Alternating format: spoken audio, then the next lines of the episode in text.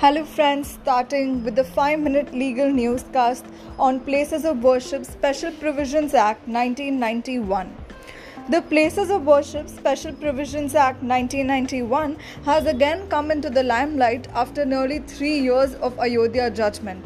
The Supreme Court last month declined to immediately stop the ongoing survey of the Gyanvapi Mosque in Varanasi. Seeking an urgent intervention from Supreme Court, senior advocate Huzaifa Ahmadi pleaded for a status quo in the case pending before the Varanasi Civil Court, which directed a day-to-day survey of the Gyanvapi Mosque to inspect, conduct videography and collect evidence regarding the alleged existence of Hindu deities inside the mosque located next to the Kashi Vishwanath temple. A bench of Justices D.Y. Chandrachud, Surya Kant, and P.S. Narasimha made the important observation during an hour long hearing of the Gyanvapi Mosque dispute and said that it has dealt with provisions of the Places of Worship Act in its 2019 Ayodhya verdict, and Section 3 does not expressly bar ascertaining of the religious character of the place of worship. It upheld the day to day survey order. The act was explained. The act was enacted to prohibit conversion of any place of worship and to provide for the maintenance of the religious character of any place of worship as it existed on the 15th day of August 1947 and for matters connected therewith or incidental thereto. The act extends to the whole of India except the state of Jammu and Kashmir. Section 3 of the Act bars the conversion of places of worship. It says that no person shall convert any place of worship of any religious denomination or any section thereof into a place of worship of a different section of the same religious denomination or of a different religious denomination or any section thereof. Section 4, subsection 1 declares that the religious character of a place of worship existing on the 15th day of August 1947 shall continue to be the same as it existed on that day. According to Section 2, subsection 1, any suit, appeal, or other proceeding with respect to the conversion of the religious character of any place of worship existing on 15th August 1947, pending before any court, tribunal, or other authority, shall abate any legal proceedings pending on the commencement of the Act shall be disposed of. In all, the Act says that a mosque, temple, church, or any place of public worship in existence on August 15, 1947, will retain the same religious character that it had on that day, irrespective of its history, and cannot be changed by the courts or the government. The exemptions being the issue over Ram Janmabhoomi Babri Masjid had already reached the courts at the time this act was enacted. Hence, it was exempted from the act. Section 5 of the act says that it does not apply to Ram Janmabhoomi Babri Masjid. It says nothing contained in this act shall apply to the place or place of worship commonly known as Ram Janmabhoomi Babri Masjid situated in Ayodhya in the state of Uttar Pradesh and to any suit, appeal, or other proceeding related to the said place or place of worship. The Act exempts any place of worship which is an ancient monument, historical monument, or an archaeological site. Also, the monuments covered under the Ancient Monuments and Archaeological Sites and Remains Act 1958 or any other law have been exempted from the restrictions under this Act. Possible way around one of the pertinent exemptions to the Places of Worship Act is if the, the site falls under the Ancient Monuments and Archaeological Sites and Remains Act 1958. This means that if the place of worship of any religion is regarded as an ancient and historical monument or an archaeological site, it could be exempted from the ambit of the Places of Worship Act.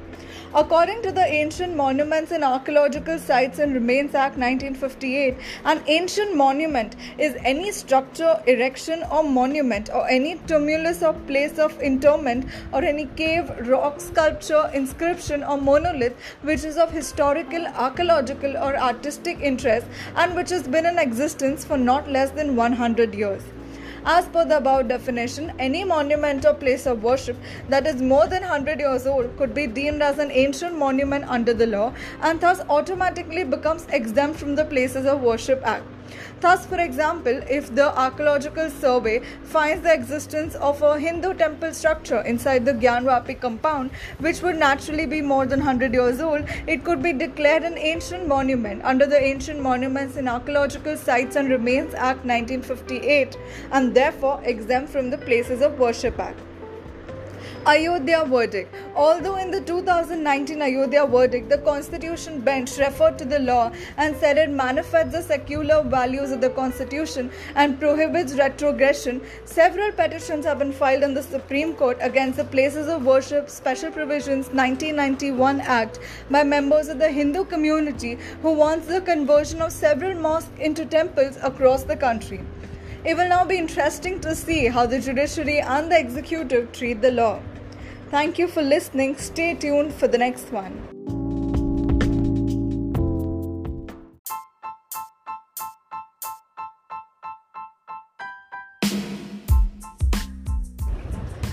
Hello, friends. Welcome to the 5 Minute Legal to get your daily legal news updated. Starting with our first case for 6 June 2022. High Court's remark on conversion right raises questions. Elaborating, recent observations by the Delhi High Court that religious conversion, unless force is not prohibited, raise a question if proselytism is also protected under the right to religious freedom in the Constitution. A few days ago, the High Court, hearing a petition by advocate Ashwini Upadhyay to frame laws to prohibit conversions by force or deception, observed that First and foremost, conversion is not prohibited.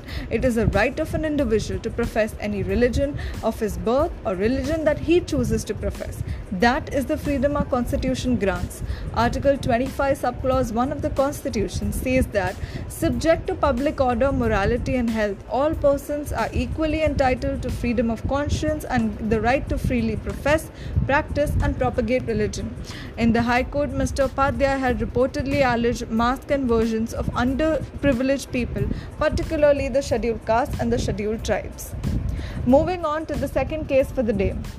Plea in Supreme Court challenges notification of Muslims, Christians, Sikhs, Buddhists, Parsis, and Jains as minorities at national level seeks district wise identification. Elaborating, a petition has been filed in the Supreme Court seeking directions to identify minorities at district level for the purposes of granting benefits under Article 29 and Article 30 of the Constitution. The petition seeks to declare the 1993 notification of the central government declaring Muslims, Christians, Sikhs, Buddhists, Parsi, and Jain as minority at national level is arbitrary, irrational, and contrary to Articles 14, 15, 21, 29, and 30 of the Constitution. As per notification dated October 23, 1993, the Ministry of Welfare of Government of India had notified these five religions as minority com- communities in exercise of the powers conferred by Section 2C of the National Commission for Minorities Act 1992. The PIL filed by Devkinandan Thakur also challenges the constitutional validity of Section 2C of the National Commission for Minorities Act 1992 which gives center power to notify minorities. The petitioner states that Hindus are numerically less in certain states and regions, but they are not given the rights of minorities. It is stated that Hindus are 1% in Ladakh, 2.75% in Mizoram, 2.77% in Lakshadweep, 4% in Kashmir, 8.74% in Nagaland, 11.52% in Meghalaya, 29% in Arunachal Pradesh, 38.49% in Punjab, 41.29% in Manipur, but the center has not declared them a minority. Moving to the third case for the day. Magistrate can't refer defamation complaint to police for investigation under section 156 subsection 3 CRPC even if other offences are also alleged says the Karnataka High Court in the case of Divya and another versus State of Karnataka and another's. Elaborating, the Karnataka High Court has said the bar under section 199 CRPC on a magistrate from exercising powers under section 156 clause 3 of the Criminal Procedure Code on a complaint involving offences punishable under section 500 of the Indian Penal Code would be applicable even in cases where offences are alleged for other offences in addition with section 500 of the IPC.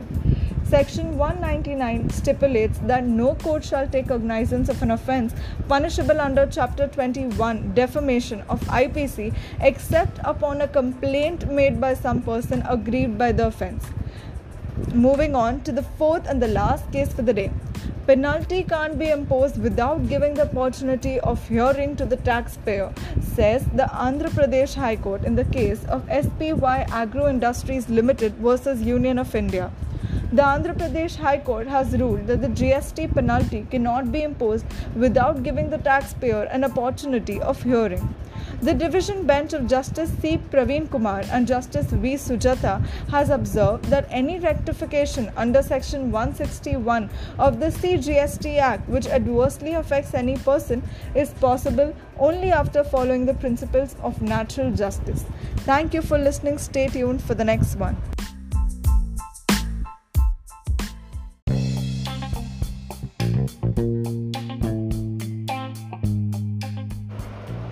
Hello, friends, welcome to the 5 Minute Legal to get your daily legal news updated. 8 June 2022, starting with our first news for the day. Conviction cannot be passed solely on the testimony of a wholly unreliable witness, says the Supreme Court. Elaborating, the Supreme Court observed that when the court finds that a witness is wholly unreliable, neither conviction nor acquittal can be based on the testimony of such a witness. In this case, the trial court convicted Mahendra Singh, Pritam Singh, Santosh, Shambhu Singh, and Lakhan Singh under Section 158 302, read with Section 149 of the Indian Penal Code. The Madhya Pradesh High Court dismissed their appeals. In appeal before the apex court, it was contended that Amol Singh could not have witnessed the incident and therefore the conviction which is based on his testimony is vitiated. The state opposed the appeal and contended that merely because a minor contradiction, inconsistency cropped up in the evidence of the witness, it cannot be a ground to disbelieve the truthfulness of the testimony of such a witness. Moving on to the second one for the day. Mismatch in blood transfusion leading to death of patient is medical negligence, says the NCDRC.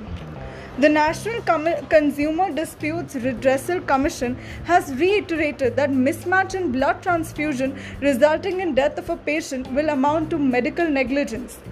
A bench of Justice R. K. Agrawal, the president, and Dr. S. M. Kantikar, the member, therefore directed a Thiruvananthapuram based private hospital to pay compensation of 20 lakh rupees along with 1 lakh rupees litigation cost to the family of a woman who died there in the year 2002.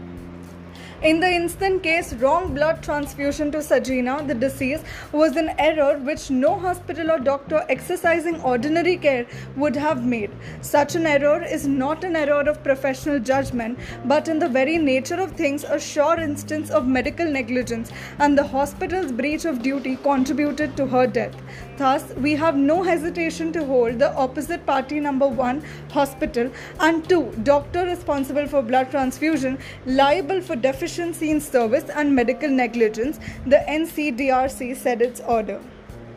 Moving on to the third one for the day. Anil Deshmukh seeks default bail citing incomplete charge sheet. Mumbai court issues notice to CBI.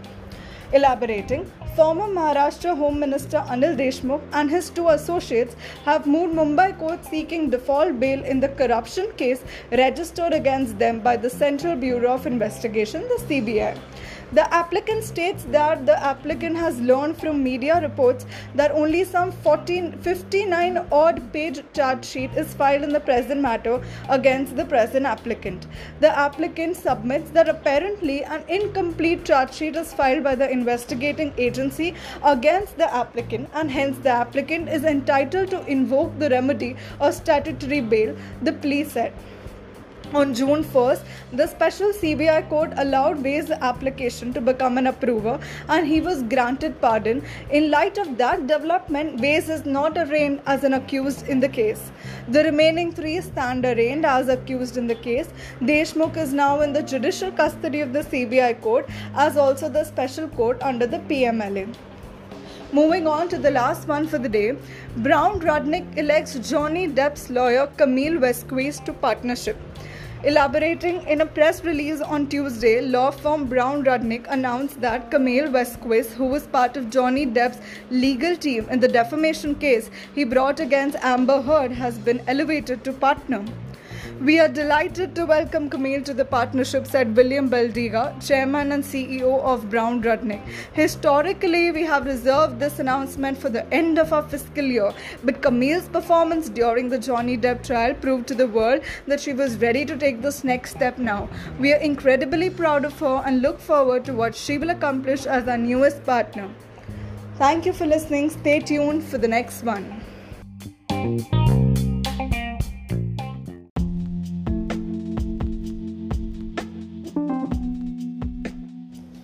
Hello, friends, welcome to the 5 Minute Legal to get your daily legal news updated.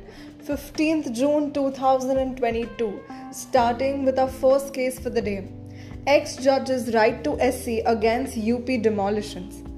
I'll elaborate. Six former judges of the Supreme Court and various high courts and six senior advocates have appealed to the Supreme Court to take suo motu cognizance of the recent acts of bulldozing residences of those who protested in Prayagraj against the objectionable remarks made by certain BJP, BJP spokespersons.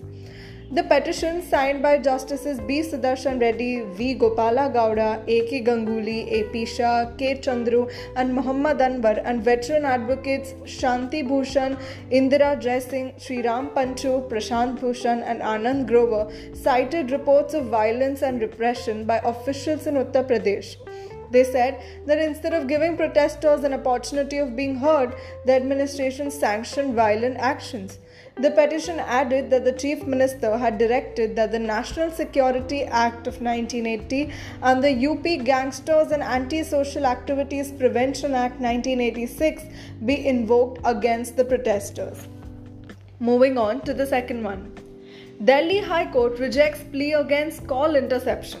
Elaborating, the Delhi High Court has rejected a petition by a suspect in a corruption case who is seeking to quash an order permitting the interception of his phone calls by the CBI. While rejecting the plea, the court observed that the law of the land weighs in the favor of public interest over individual interest.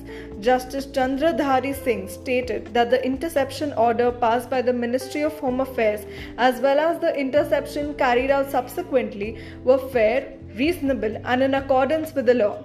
Mr. Kumar contended that the order was violative of his right to privacy. Moving on to the last one for the day. CBI arrests daughter of Himachal Pradesh High Court Acting Chief Justice Sabina in Sippy Sidhu murder case. Elaborating, the Central Bureau of Investigation has arrested Kalyani Singh, the daughter of Himachal Pradesh High Court Acting Chief Justice Sabina, in the 2015 Sippy Sidhu murder case. Singh was produced before Special Judge Sukhdev Singh, who remanded her to four day CBI custody, the report said. Sukhman Preet Singh Sidhu, alias Sippy Sidhu, a national level shooter and lawyer, was shot dead in September 2015 in Chandigarh Sector 27.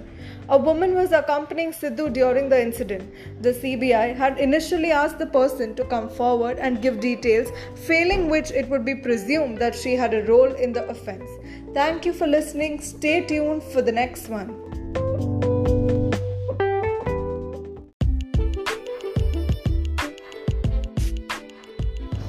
Hello, friends, welcome to the 5 Minute Legal to get your daily legal news updated. 27 June 2022, starting with the first case for the day. Not resisting rapists doesn't mean survivor consented to the act. Patna High Court says in the case of Islam Mian Muhammad Islam versus State of Bihar. Elaborating, in a significant ruling, the Patna High Court last week held that absence of a physical resistance on the part of a rape survivor does not mean that she consented to the act. The argument that the sex was consensual since there weren't any physical injuries on the survivor indicating absence of resistance was rejected by single judge Justice A. M. Badar proviso clause of section 375 makes it clear that only because a woman does not physically resist to the act of penetration, it cannot be regarded as a consenting to the sexual activity, the judge said. Moving on to the second case for the day. Delhi High Court seeks response to woman's plea challenging constitutional validity of Talaq-e-Hasan. Elaborating, the Delhi High Court has sought responses from the Delhi police and a Muslim man after his wife filed a petition challenging a Talaq-e-Hasan notice allegedly sent by him. Talaq-e-Hasan is the practice by which a Muslim man can divorce his wife by saying the word talaq once a month for three months consecutively. The plea pointed out that Talaq-e-Hasan is not only arbitrary, illegal, baseless, and an abusive law, but also goes against Articles 15, 14, 21, and 25 of the Indian Constitution and United Nations Conventions. Moving on to the third case for the day. Patna High Court's first woman judge, Justice Indu Prabha Singh, passes away. Elaborating, Justice Indu Prabha Singh, former judge of Patna High Court, who holds the distinction of being the first woman judge at the High Court, passed away. Justice Singh was appointed to the bench on July 10, 1990, and served as a judge of the Patna High Court for a total of 17 years until she demitted office in September 2007. Moving on to the fourth case for the day. Rent controller cannot ask landlord to carry out repairs, says the High Court. Elaborating, Delhi High Court has proclaimed that tenants needs to satisfy at least three conditions before approaching the controller. There is no provision in the Delhi Rent Control Act under which the rent controllers, officers in charge of fixing standard rents of properties, can call upon a landlord to carry out repairs of the ten- tenanted premises, the Delhi High Court has observed. The court also said that the controller can permit the tenant to carry out the repairs and submit an estimate which it may call upon the landlord to disgorge. Moving on to the last case for the day. Inaction does not imply conspiracy, says the Supreme Court.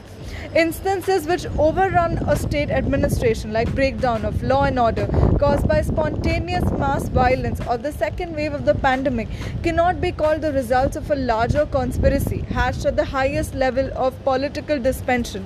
The Supreme Court judgment in the Zakia Jafri case has held.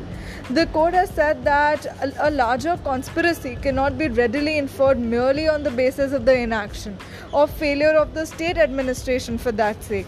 On the other hand, the state administration may have simply been overrun by the enormity of suddenness of events. The court pointed to the recent pandemic attack as an example. Thank you for listening. Stay tuned for tomorrow's audio as well.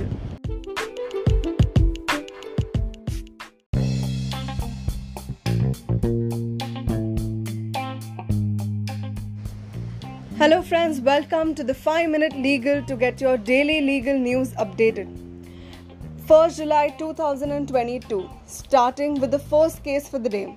Arrested accused under trial prisoners can be handcuffed only in extreme circumstances after recording reasons, Karnataka High Court said in the case of Supreet Ishwar Dwivedi versus State of Karnataka. Elaborating, Justice Suraj Govindaraj of Karnataka said that a person arrested cannot normally be handcuffed. The order said an accused who is arrested can normally not be handcuffed. It is only under extreme circumstances that handcuffing of an accused can be resorted to. When such handcuffing is made, the arresting officer is required to record the reasons for handcuffing, which would have to sustain the scrutiny of the court, the judge further held.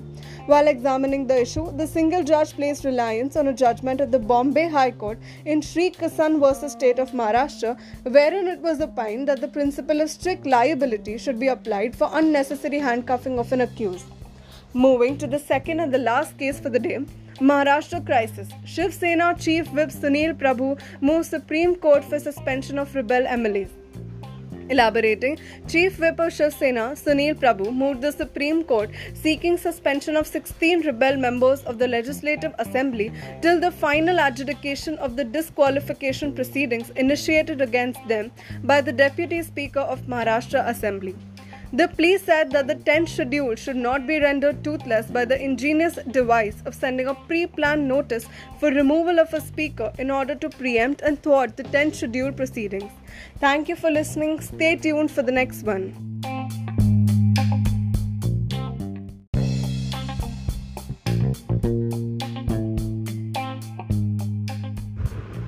Hello, friends, welcome to the 5 Minute Legal to get your daily legal news updated. 1st July 2022. Capital punishment. Capital punishment, commonly known as the death penalty, is the execution of a convicted criminal sentenced to death by a court of law. The death penalty should be distinguished from extrajudicial executions carried out in violation of the law. The terms death penalty and capital punishment are commonly used interchangeably. However, pronouncement of the penalty is not necessarily followed by execution, even when confirmed on appeal, due to the possibility of reduction to life imprisonment. The phrase capital punishment refers to the harshest kind of punishment. The death penalty is the punishment for the most heinous, terrible, and disgusting acts against humanity. Despite the fact that the definition and scope of such offences varies from country to country, state to state, and age to age, capital punishment has always implied death penalty. Status in India Article 21 of the Indian Constitution guarantees everyone the fundamental right to life and liberty. It further states that no one shall be stripped of his right to liberty except in accordance with the legal procedure.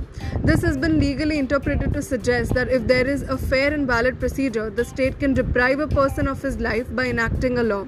While the national government has continuously stated that the death penalty would remain on the books as a deterrent and for those who pose a threat to society, the Supreme Court has also supported the constitutional legitimacy of capital punishment in rarest of rare circumstances. The court system should give specific reasons before sending someone to the gallows. In India, since independence, around 752 individuals have been executed, and none of them are women. In the most recent case, four people were sentenced to death in a rape case on March 2020. The court orders capital punishment for the most severe crimes.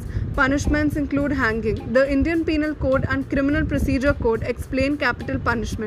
Since India's existence, capital punishment has been used rarely.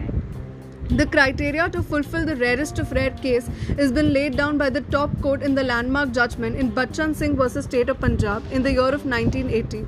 The Supreme Court established broad illustrative parameters and stated that it should be granted only when the possibility of granting a life sentence is unquestionably foreclosed. To reach this conclusion, the court was given complete authority.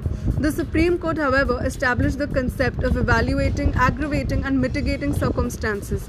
A balance sheet of aggravating aggravating and mitigating circumstances in a specific case must be created to determine whether justice would be served if any punishment less than the death penalty is imposed. The Supreme Court ruled that two major questions may be posed and answered. First, is there anything unusual about the crime that makes a life term in prison insufficient and necessitates the death penalty? Second, are the crime circumstances such that there is no other option than to inflict the death penalty, even after giving maximum weightage to mitigating circumstances that speak in behalf of the violators? Procedure After the completion of proceedings in trial court, the judge pronounces the judgment under section 235 of CRPC and the court must record the special reason justifying the judgment. After this, the case will go to High Court for the evidence of the judgment. The High Court can confirm the judgment or can give any new judgment or can order a new trial for the case. When High Court gives the evidence for the punishment, also a special leave petition could be filed. A petition seeking review of a judgment or order passed by the Supreme Court may be filed under Article 137 of the Constitution before the Supreme Court within 30 days from the date of similar judgment or order. After the dismissal of special leave petition, the Supreme Court may allow a curative petition to review its judgment. And lastly, Article 72 and Article 161 of the Constitution give power to the President of India and the Governor, respectively, to grant pardon and to suspend, remit, or commute rulings in certain cases. The President or the Governor may consider the case of the convict and should pardon the death judgment. Case laws Bachan Singh versus State of Punjab. This case may be a corner judgment given by five judges bench of the Honorable Supreme Court. In this case, the Supreme Court pointed out some important limitations on the prosecution by setting the rarest to the rare doctrine. The Supreme Court said a real and abiding concern for the quality of mortal life presuppositions resistance to taking a life through law's machinery. That ought not to be done except in rarest of the rare cases where the choice opinion is clearly foreclosed. Mukesh Nanada versus NCT Delhi. On 5th May 2017, the Supreme Court rejected the convicts' appeal and saying that they had committed a barbaric crime that had shaken society's heart, the court upheld the death judgment of the four who had been charged within the murder. The verdict was well entered by the family of the victim and the civil society. Shabnam versus State of Uttar Pradesh. This case is a historical case because Shabnam will be the first woman after independence who has got the punishment of death penalty. Shabnam and Salim, both in their 20s also, were condemned of killing seven members of Shabnam's family.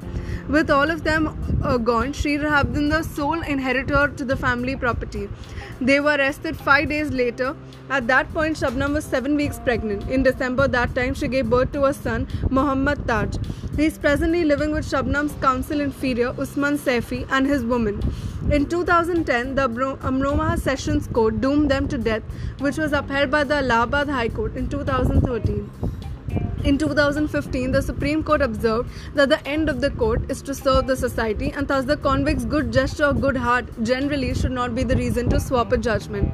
The crime mustn't be overlooked. Therefore, the court upheld the death judgment on the ground that was a premeditated offense with scrupulous planning. Clemency power.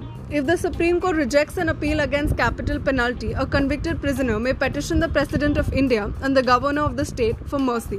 The President and Governors have the authority under Articles 72 and 161 of the Constitution to issue pardons, reprieves, respites, or remissions of punishment, or to suspend, remit, or commute the sentence of any person convicted of any offence. These are not personal powers of the holders of the office, but are to be exercised under Articles 74 and 163 respectively, with the assistance and advice of the Council of Ministers. While clemency powers can be used for a variety of reasons and on a variety of times, they can serve as the last defense line against judicial error or miscarriage of justice. This places a significant burden on the, those who wield this power and involves a complete application of intellect, inspection of judicial records, and wide ranging inquiry in adjudicating a mercy petition, particularly one from a prisoner facing execution under a judicially confirmed death sentence. Thank you for listening. Stay tuned for the next.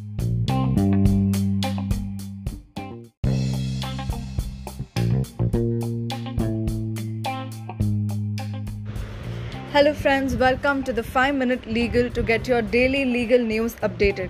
6 July 2022. Today's topic is abortion laws in India.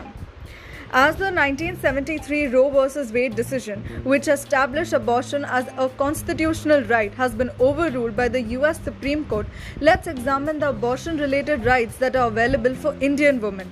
Abortion is still a crime under Section 312 of the Indian Penal Code 1860. However, the Medical Termination of Pregnancy Act 1971 and its amendment only offer an exemption to criminality. The Medical Termination of Pregnancy Act 1971, talking about that for a minute, the Medical Termination of Pregnancy Act was enacted as, as a result of advancements in medical science that made abortion safer. The decision to terminate a pregnancy is entirely circumstantial and cannot be a deliberate decision. According to the legislation, Section 3 of the MTP Act 1971, a doctor may only conduct an abortion if the patient's life would be endangered or her bodily or mental health would be negatively affected. The patient's circumstances must be taken into account for the doctor to determine only if the pregnancy would be harmful to the patient's mental health and if there is a strong likelihood that the kid would experience physical or mental abnormalities that would substantially impair him or her. If failure to use preventive measures led to pregnancy, but this is only applicable to married women, and if a rape or sexual assault led to the pregnancy, in these only it is permitted to terminate the pregnancy. Under this act, if the pregnancy has not reached 12 weeks, just one doctor needs to be satisfied that the prerequisites have been completed. Two doctors must confirm that the requirements have been met if the pregnancy has lasted more than 12 weeks and is less than 20 weeks. If a doctor determines that an urgent abortion is necessary to preserve the patient's life, the gestational period does not matter. According to the law, a registered medical practitioner is required to make the decision about whether an abortion is necessary and to perform it. To ensure that everyone has access to appropriate treatment, the new Medical Termination of Pregnancy Amendment Act 2021 expands access to safe and legal abortion services on humanitarian and social grounds. When it comes to the opinion of a medical practitioner, the opinion of a single registered medical practitioner about abortion of pregnancies with a gestational age of up to 20 weeks and the opinions of two RMPs about the termination of pregnancy between 20 and 24 weeks is needed. If there are significant fetal abnormalities, the state level medical board's approval is required before a pregnancy can be terminated after 24 weeks. This law raised the maximum gestation period for certain groups of women, including rape survivors, incest victims, and other vulnerable women, such as differently able women and minors, from 20 to 24 weeks. This act's significant aspect is that it specifies the name and other particulars of a woman whose pregnancy has been terminated must not be revealed except to a person authorized by any law currently in effect. Landmark cases the Supreme Court ruled in Suchita Srivastava versus Chandigarh administration that a woman's freedom to choose her reproductive choices falls under the definition of personal liberty as defined by Article 21 of the Constitution. In this case, the Supreme Court ruled that it is crucial to acknowledge that reproductive choices can be used to have children or refrain from having children, and that a woman's right to privacy, dignity, and bodily integrity should be respected. This means that there should be no restrictions of any kind on the use of reproductive choices, such as a woman's right to refuse to engage in sexual activity, or alternatively, the insistence that she has children. Significance The main tagline is My Body, My Choice. Abortion laws are crucial for expanding the scope of safe abortion services available to women and for ensuring their rights to privacy, autonomy, dignity, and justice. When decisions on abortion are made in accordance with human rights, scientifically valid principles, and technological advancements, they have a significant impact. Abortion laws are crucial because they influence the greater human rights framework and the welfare of the underprivileged and the voiceless. Thank you for listening. Stay tuned for the next one. Hello,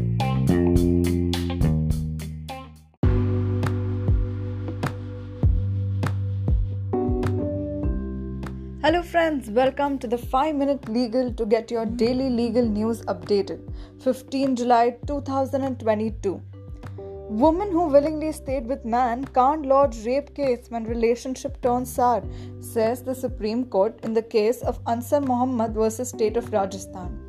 Elaborating, the bench of Justices Hemant Gupta and Vikram Nath therefore granted anticipatory bail to one Ansar Mohammed accused of rape, unnatural offences, and criminal intimidation. The complainant has willingly been staying with the appellant and had the relationship. Therefore, now, if the relationship is not working out, the same cannot be a ground for lodging an FIR for the offence under Section 376, subsection 2 NIPC, the order said. Moving on to the next one. Domain name registrars should create mechanism for removing infringing domains, says the Delhi High Court in the case of Snapdeal Private Limited versus GoDaddy.com LLC and others. Elaborating, Justice Pratibha M. Singh directed 32 DNRs to file an affidavit explaining whether an independent and impartial mechanism can be put in place by them to prevent the abuse of trademarks. The affidavit should also disclose if the privacy protection features of these infringing domains can be disabled so that the details of the registering person can be made available on the WHOIS di- database, the court said.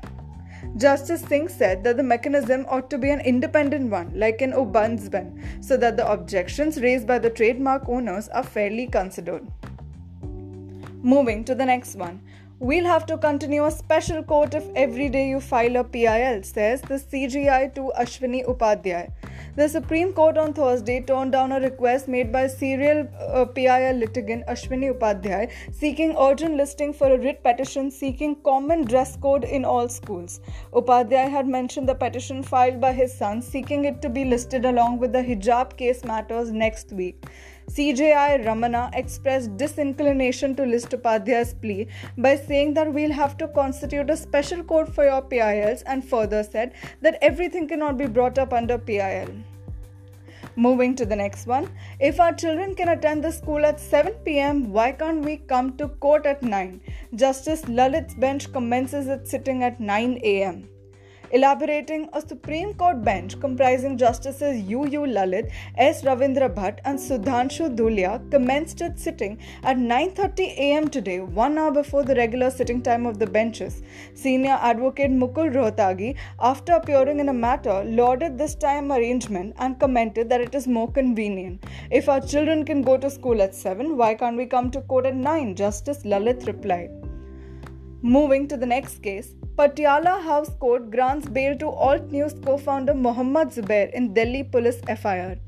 Elaborating, a Delhi court on Friday granted bail to Alt News co founder Mohammad Zubair, who has been booked by the Delhi police for promoting enmity among religious groups through his tweets and for violations of the Foreign Contribution Act 2010. He was initially booked for offences under Section 153A, promoting enmity between religious groups, and 295, injuring or defiling place of worship with intent to insult the religion of any class of the Indian Penal Code. Moving to the last case for the day. Central government to regulate digital news revives registration of press and periodicals bill. The Union Ministry of Information and Broadcasting has started the process to amend the Registration of Press and Periodicals Bill 2019 to include news on digital media. The bill will replace the British era Press and Registration of Books Act that regulates newspapers and printing presses in India and will be the first regulation on digital news media.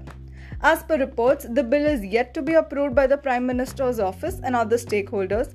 The bill is likely to be tabled during the upcoming monsoon session of Parliament, which commences on July 18th. Thank you for listening. Stay tuned for the next one.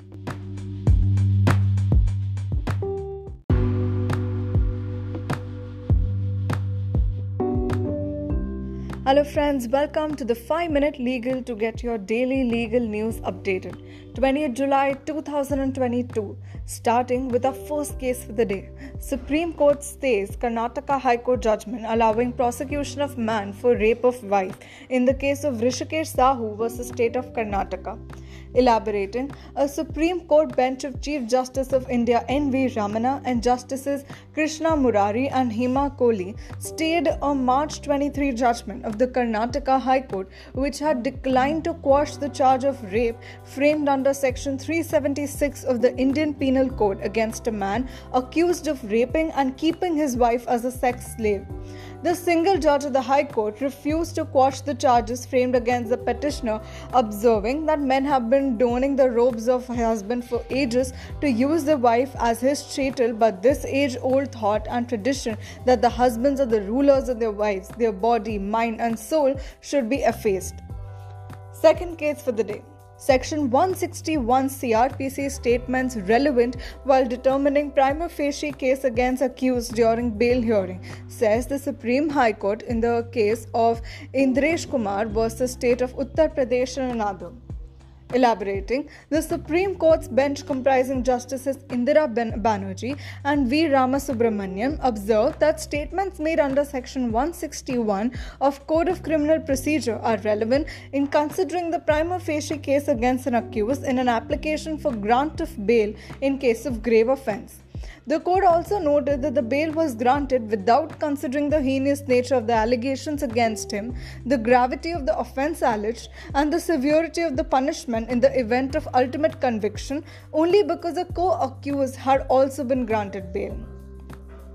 Moving on to the third case.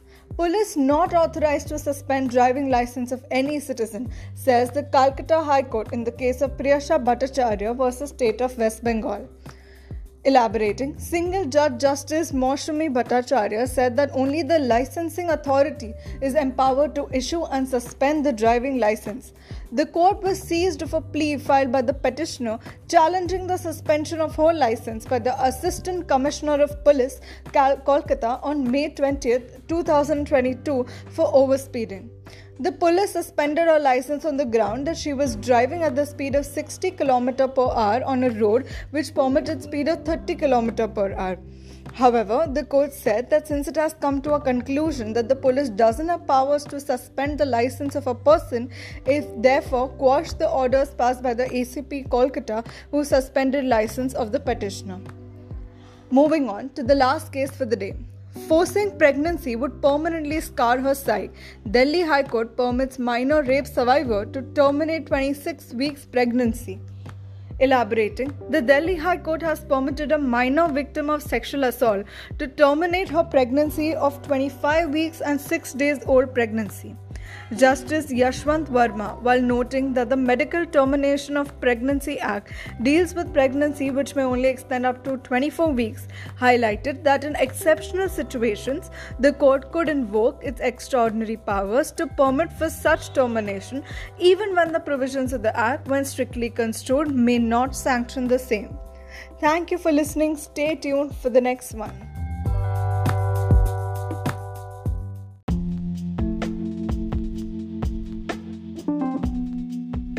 Hello, friends, welcome to the 5 Minute Legal to get your daily legal news updated. 22nd July 2022, starting with our first case for the day. Kerala High Court allows 13 year old impregnated by sibling to terminate 30 week pregnancy, flags lack of sex education, easy access to porn. Elaborating, Justice V.G. Arun of Kerala High Court flagged the lack of proper sex education and easy access to porn as factors contributing to rising teen pregnancies while allowing a 13 year old girl to terminate a 30 week pregnancy. In my opinion, it is time for the authorities to take a relook at the sexual education being imparted in our schools. The easy availability of porn on the internet can mislead the juvenile mind of youngsters and give them wrong ideas. Educating our children about the safe use of the internet and social media is absolutely essential, says the court in its order. Moving on to the second case for the day. Only Supreme Court can hear disputes on presidential polls, says the Delhi High Court, rejecting the plea to disqualify jailed MPs or MLAs from voting in the case of Satveer Singh versus Union of India and another. Elaborating, the court held that Article 71, Clause 1 of the Constitution, as well as the Presidential and Vice Presidential Elections Act 1952, categorically provides that the only remedy in relation to a presidential election can be by way of an election petition after declaration of the result, and it is the exclusive jurisdiction of the Supreme Court to hear such matters. All doubts and disputes relating to the elections of President or Vice President of India can be inquired into or decided only by the Supreme Court, the court said. Moving on to the last case for the day. Corruption in judiciary has been addressed by judiciary itself, says the law minister Kiran Rijiju.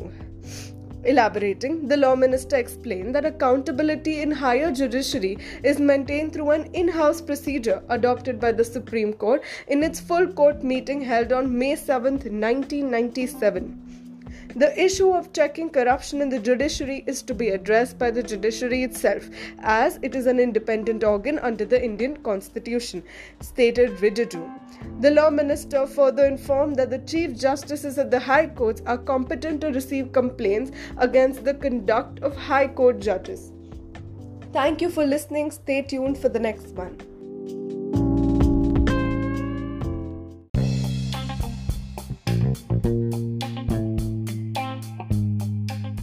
Hello, friends, welcome to the 5 Minute Legal to get your daily legal news updated. 27 July 2022. Today's topic is about draft national policy on persons with disabilities. Introducing a draft national policy for persons with disabilities, Divyang Jan 2021, was issued by the Department of Empowerment of Persons with Disabilities, which is part of the Ministry of Social Justice and Empowerment, Government of India. National Policy on Disability. India's first national policy for disabilities was approved in 2006. The Indian government established a committee in 2019 to write the policy, which was then finalized in October 2021 in accordance with its commitment to align all of its laws and policies with the UN Convention on the Rights of Persons with Disabilities. The draft was prepared by a committee under the direction of Anjali Bhawra, Secretary of the Department of Empowerment of PWD. 11 of the committee's 15 members were headquartered in Delhi, raising the question of whether the exercise was intended to produce a Delhi state policy or a national policy that acknowledged the diversity of the country. The lack of representation and improper stakeholder input sparked outrage from the Disability Committee, and last month the government released the draft policy to the public. Comments may be made until July 9th. Provisions in the present policy would be, according to the draft, the Health Ministry's present national program on disability prevention focuses on traditional causes, but there are many other causes of disability, including malnutrition, medical negligence, socio cultural issues, and impairment brought on by disasters. The list of disabilities was increased from 7 to 21 by the Rights of Persons with Disabilities Act 2016 as well. The proposed strategy called for a thorough national preventive program that would cover the disabilities included by the RPD Act as well as other illnesses that have a high chance of developing into disabilities. According to the proposal, if impairments in children were identified early enough, one third of them might be avoided. The policy stated that when providing authorization or recognition to educational institutions, the states and union territories should include a clause requiring conformity with the RPD Act. It is recommended that MBBS and other medical courses include a disability section. There are 14 chapters in the policy. Important provisions include ensuring that handicapped persons are not contacted for disability certification more than twice. District hospitals have sign language interpreting services. The development of disability competencies through training only for medical personnel specialized sports facilities making accessible to disabled person movie theaters museums and tourism destinations guidelines for personal vehicle modification maintaining records of offences against individuals with disabilities, indigenation of motorized wheelchairs, and preservation of year-wise records of employees with disabilities. Criticism The proposed national policy has received criticism for a number of reasons, even though it is in accordance with international norms and standards. The interministerial coordination of the policy is absent. It does not align with the most recent draft on healthcare accessibility criteria from the Union Health Ministry. The Bureau of Indian Standards Act and the Union Finance Ministry's 2017 Manual for Procurement of Goods both do not include accessibility standards for goods and services. It does nothing to ensure that legislation and procedures governing public procurement of products and services take accessibility considerations into account. Regarding the abolition of all forms of guardianship that have an impact on people who are deaf, blind, have intellectual impairments, or have psychological issues, the policy remains quiet.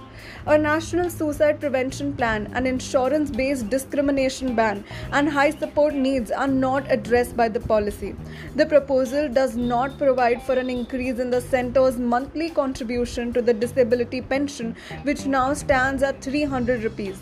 Although the draft policy acknowledges the link between poverty and disability, the statement points out that no specific strategies for reducing poverty have been proposed.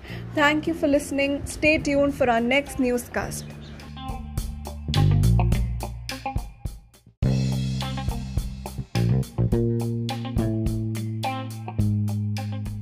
Hello, friends, welcome to the 5 Minute Legal to get your daily legal news updated.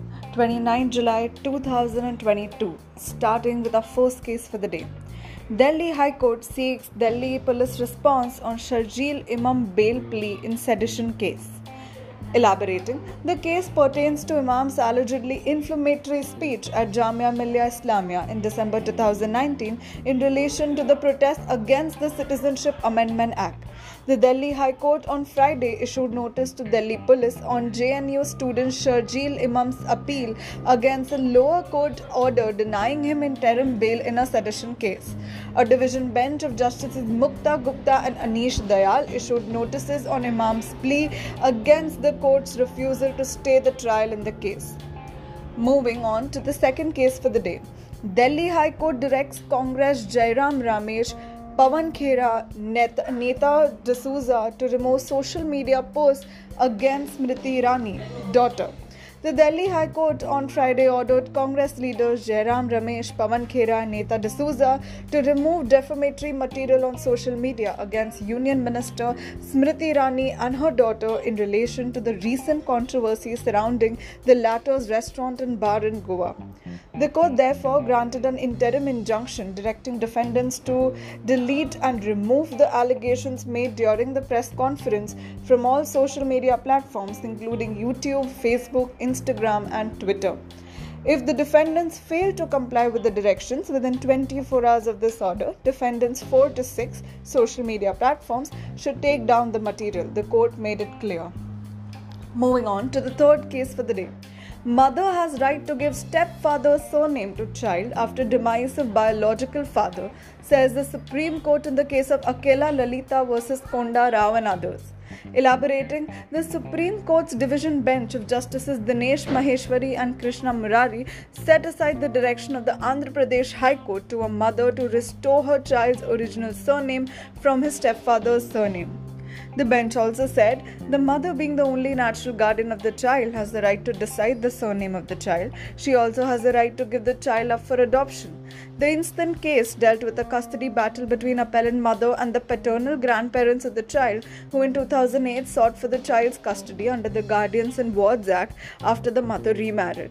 In each stage, every court has denied the custody of the child to grandparents with limited visitation rights.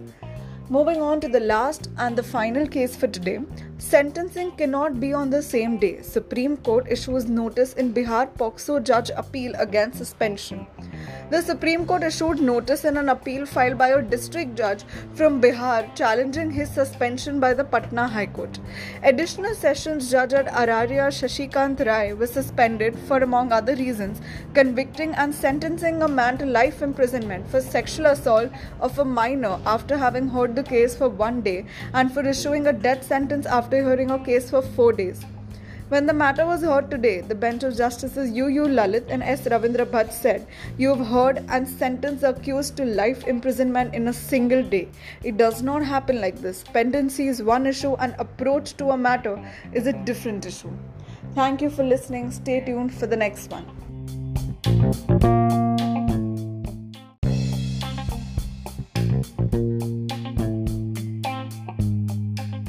Hello, friends, welcome to the 5 Minute Legal to get your daily legal news updated.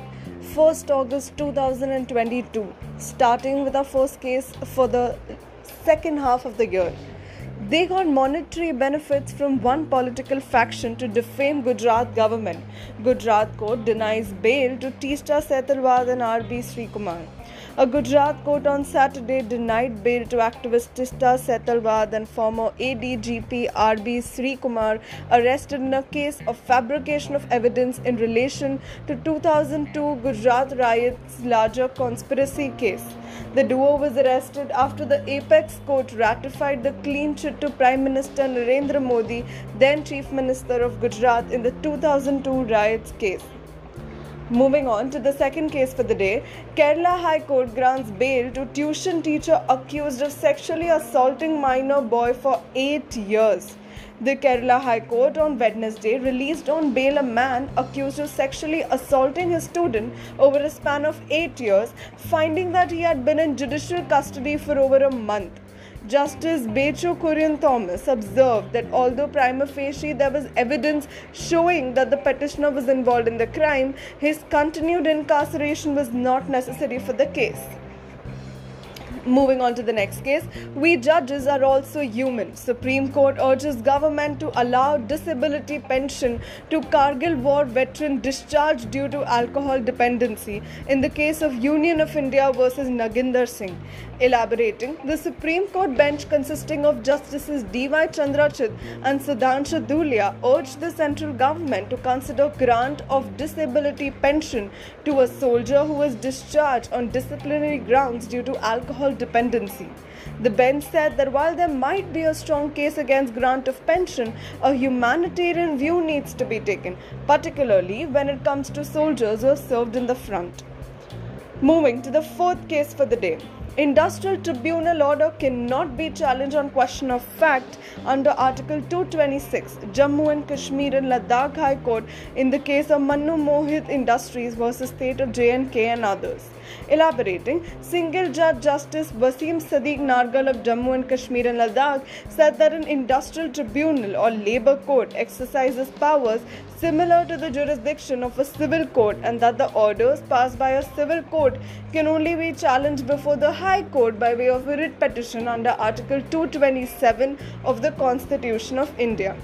Only if, in addition to the correctness of the award, the petitioner seeks to challenge the vires of any other provision of Industrial Disputes Act or of any other provision of the very jurisdiction of the Labour Court to pass the award, or on the ground that same has suffered from error or law apparent on the face of record, does it need to be considered that powers under Article 226 has been invoked. The court made it clear. Moving on to the second last case for the day, Mumbai court remands Shiv Sena MP Sanjay Raut to ED custody till August 4 in money laundering case. Elaborating, a Mumbai court on Monday remanded Shiv Sena Member of Parliament Sanjay Raut to Enforcement Directorate ED custody till August 4 in a money laundering case. Judge M.G. Deshpande turned down the request by Enforcement Directorate for 8 day custody and instead said that custody up till August 4 would suffice. In April, the ED provisionally attached assets worth over 11.15 crore rupees of Raut's wife Varsha Roth and two of his associates as part of this investigation. Moving on to the final case for the day. Petitions against renaming Aurangabad Osmanabad can wait, Bombay High Court. Elaborating, the Bombay High Court on Monday declined to grant urgent hearing to two petitions against the Maharashtra government's decision to rename the cities of Aurangabad and Osmanabad. When advocate S.B. Talikar urged the court to list the matter on priority, a division bench of Justices P.B. Varale and K.C. Sant said there is no urgency in the matter and declined the request. Aurangabad is slated to be named Chhatrapati Sambhajinagar, while Osmanabad is proposed to be named Dharashiv. Thank you for listening. Stay tuned for the next one.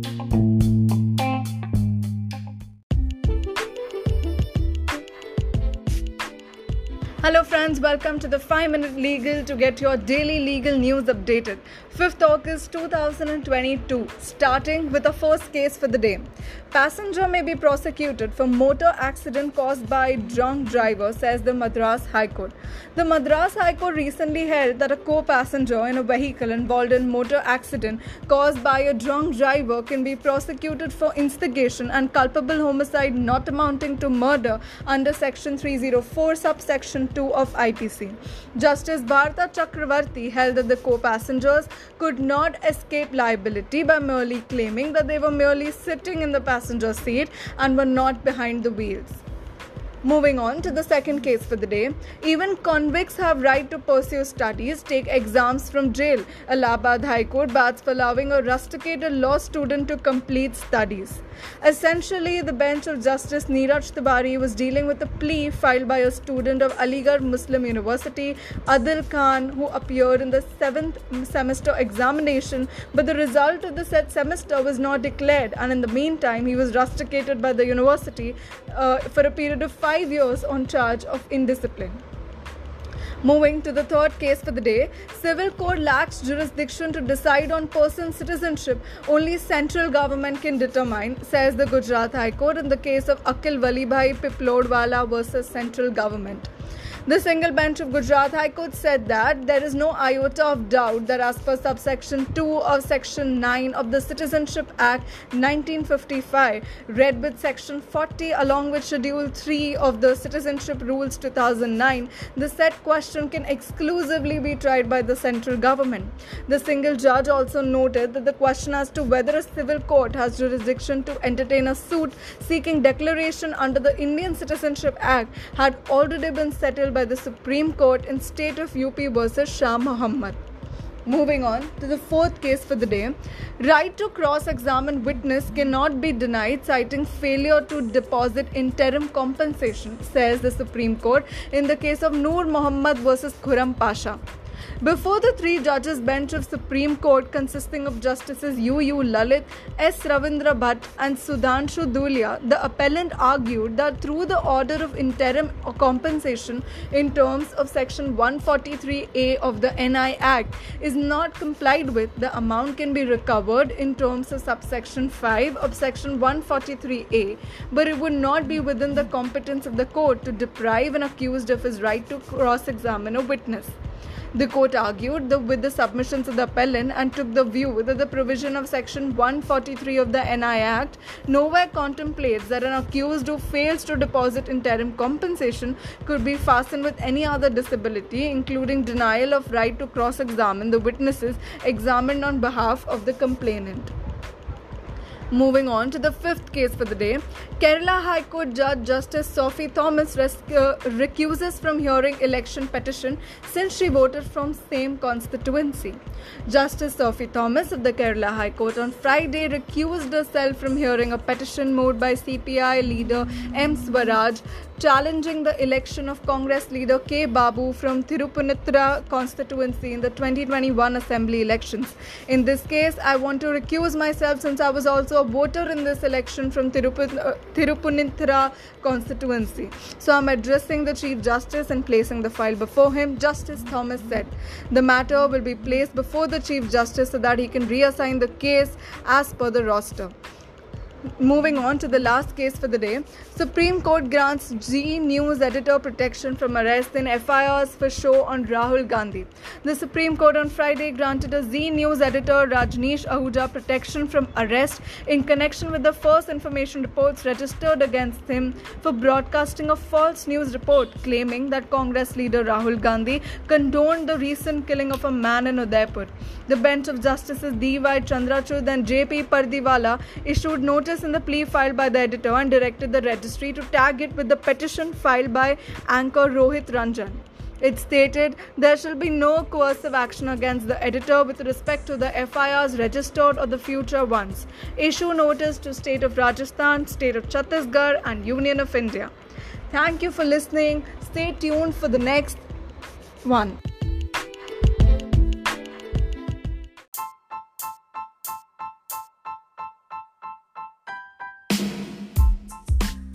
Hello, friends, welcome to the 5 Minute Legal to get your daily legal news updated.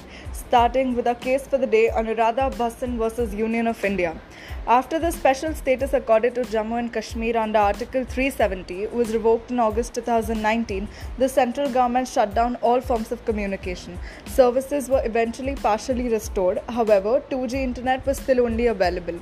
In light of the COVID 19 issue, the Foundation for Media Professionals filed a petition demanding the restoration of high speed internet in Jammu and Kashmir.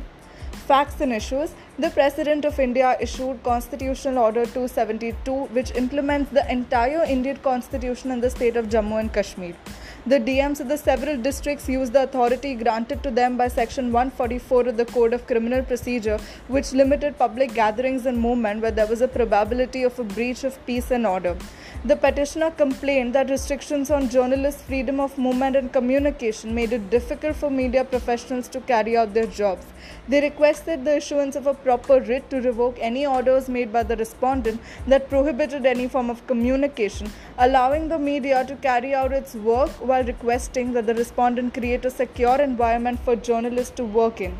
In light of the COVID 19 situation, a petition was submitted by the Foundation for Media Professionals calling for the restoration of high speed internet in Jammu and Kashmir.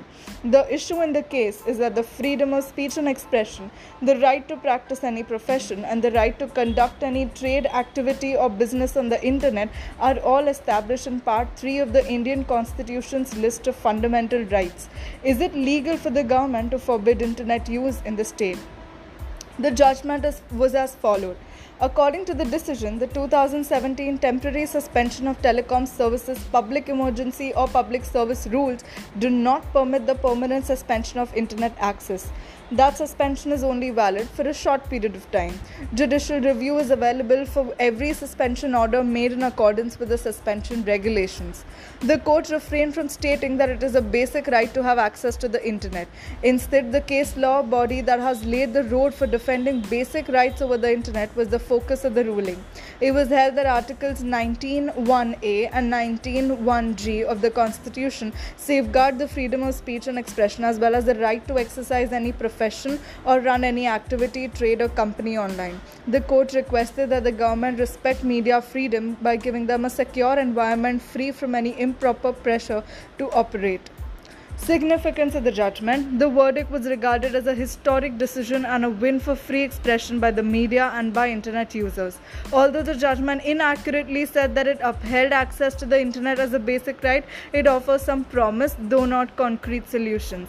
In later cases, it could be decided that having access to the internet is a basic right, since in today's interconnected world, not having access to the internet obviously deprives people of a variety of new possibilities, knowledge, and other things. Thank you for listening. Stay tuned for the next one.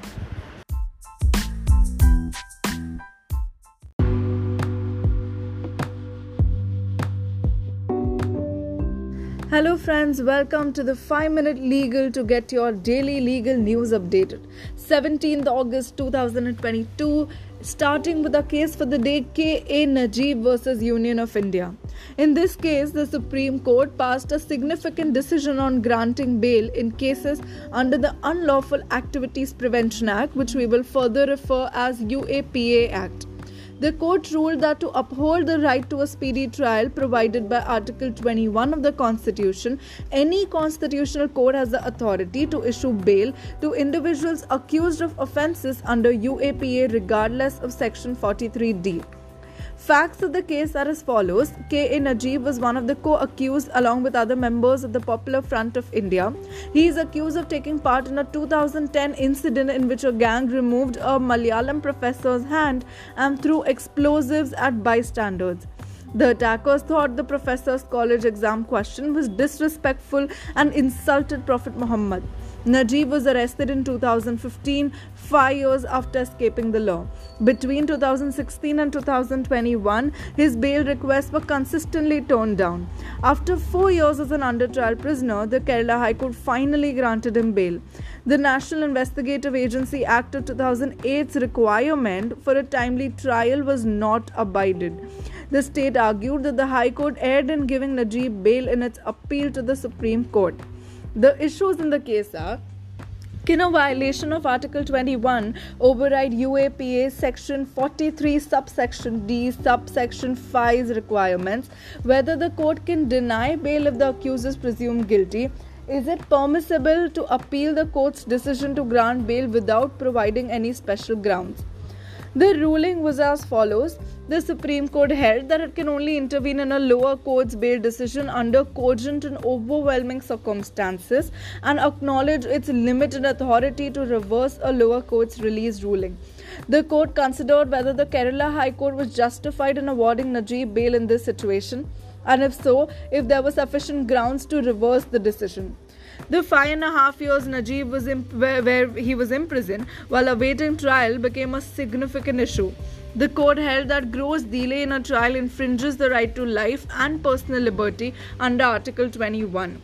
A breach of a basic right could provide justification for granting bail. Even though the issue is covered by strict criminal laws such as anti terror statutes, a protracted trial delay makes bail necessary. The court appears to have sought a balance between security concerns raised by anti terror measures and individual freedom. Strict bail requirements would be overridden and would now be a justification for granting bail rather than an unjustified trial delay. The conclusion of this is as follows According to section 43D5 of UAPA, K.A. Najeeb has the opportunity to clarify any injustice brought on by severe bail conditions. However, this potential can only be achieved if the judgment is used with integrity. In this case, the court relied on two factors the time spent in jail while the case was pending and the amount of time left before the trial ended to determine whether the right to a speedy trial had been violated. But it gave no indication of any guiding principles for resolving other cases. Thank you so much for listening. Stay tuned for the next one.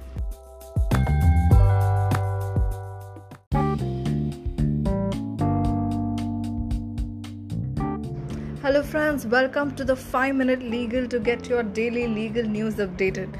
19th August 2022, starting with our first case for the day.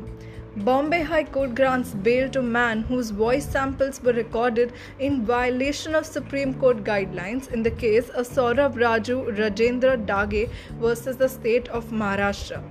Justice Prithviraj Chavan of Bombay High Court observed that the accused was made to read from text that was inculpatory in nature in violation of the guidelines laid down by the Supreme Court in Sudhir Chaudhary and others versus state. The court was hearing a bail application filed by a man who was arrested for committing offences punishable under section 302 murder and 201 causing disappearance of evidence. Moving on to the next case for the day. Kerala High Court allows termination of 28 week pregnancy of 14 year old rape survivor. Elaborating, Justice V.G. Arun of Kerala High Court passed the order after noting that a medical board had recommended uh, termination as the anguish caused by the continuation of pregnancy can be presumed to cause a grave injury to the mental health of a 14 year old unmarried girl. Under the Medical Termination of Pregnancy MTP Act 1971, the maximum permissible gestational period until which termination can be conducted is 24 weeks. However, Section 3, Clause 2, subsection B allows abortion beyond 24 weeks for certain categories such as survivors of sexual assault or rape or incest as also minors. Moving on to the third case for the day. Shamshera movie copyright case. Delhi High Court allows OTT release subject to deposit 1 crore with registry in the case of Bikramjeet Singh Bhullar versus Raj, Yash Raj Films Private Limited. The Delhi High Court on Thursday allowed the release of Ranbir Kapoor's starrer movie Shamshera on over-the-top platform subject to its producer Yash Raj Films Private Limited depositing a sum of 1 crore rupees with the court registry. The movie is set to release on OTT platforms on August 19, Friday. Single judge Justice Jyoti Singh has said if the producer fails to deposit the money by August 22, an injunction will operate against further telecast of the movie from the very next day. Moving on to the last case for the day. Madras High Court directs installation of portrait of Dr. B. R. Ambedkar in all government law colleges in Tamil Nadu. Elaborating, the Madurai bench of the Madras High Court has ordered that the portrait of Dr. B. R. Ambedkar be installed in all government law colleges in Tamil Nadu. The order was passed by Justice G. R. Swaminathan while dealing with a plea by a scheduled caste student who sought quashing of disciplinary proceedings initiated against him by college authorities after he allegedly got into a tiff with the authorities over non installation of the portrait of Dr. Ambedkar in the office room of the college principal. Thank you so much for listening. Stay tuned for the next legal news.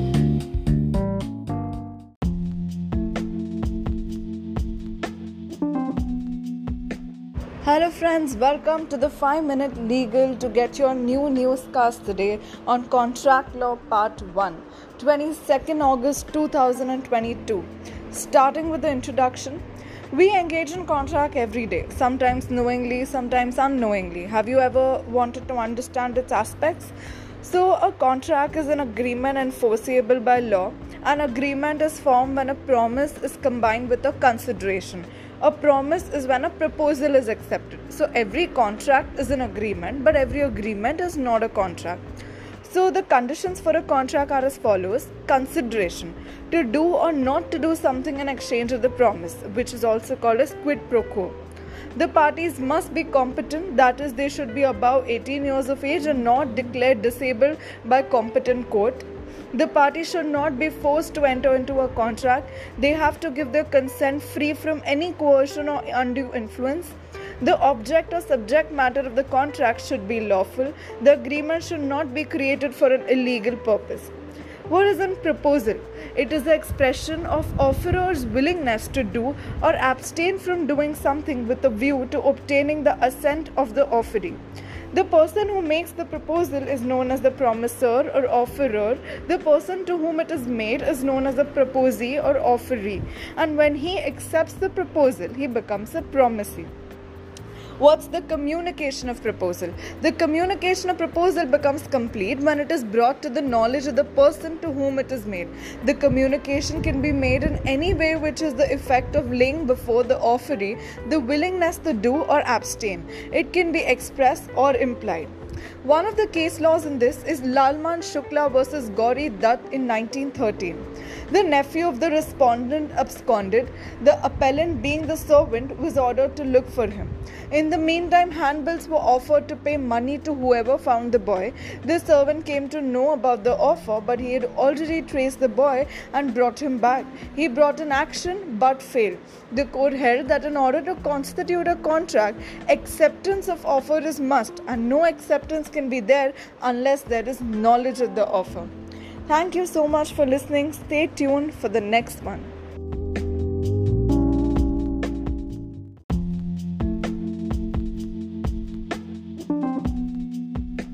Hello, friends, welcome to the 5 Minute Legal to get your daily legal news updated. 26th August 2022, starting with our first case for the day. I am sorry, CJI NV Ramana apologizes for not paying requisite attention to issue of listing of cases. Elaborating, outgoing CJI Ramana said that pendency of cases is a challenge faced by courts in the country, but he added that Indian judiciary cannot be defined or judged by one single order or judgment. He further said that the credibility of the institution should be protected by the officers of the court, and unless the credibility of the institution is intact, it cannot command respect from the people in the society. To deal with pendency, he said that the functioning of the system has to be reformed and modern technology will have to be deployed.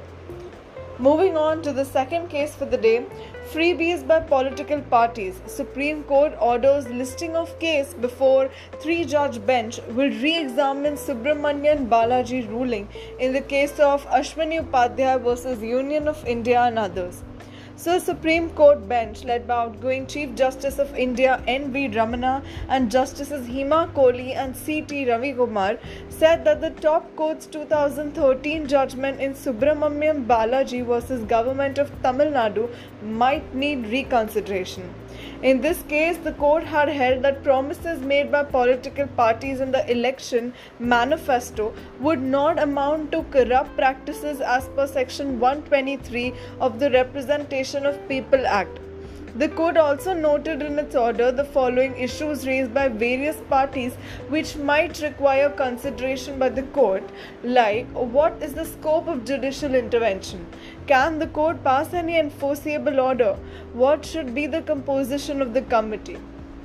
Moving on to the third case for the day DNA test not sufficient to prove marriage, domestic relationship under DV Act, Kerala High Court.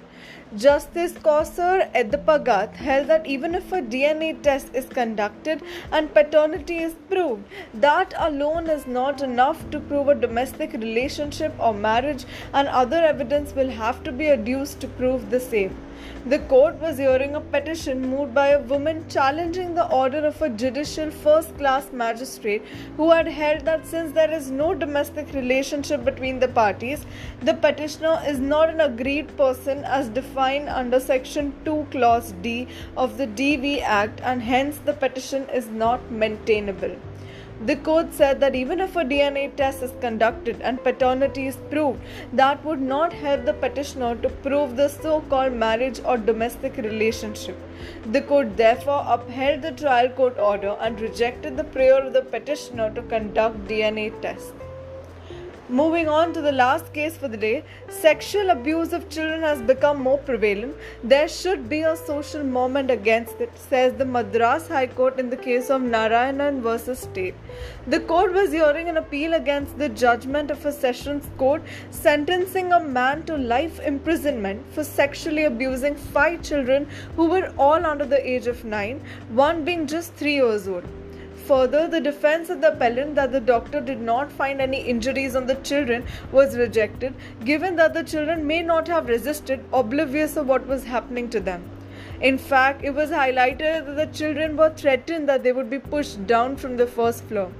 Mere absence of physical injury does not rule out the sexual acts of the appellant. The other effects cannot be assessed by physical examination, the court added. Therefore, it was concluded that there was simply a case of sexual adventure of an old pedophile. Thank you for listening. Stay tuned for the next one.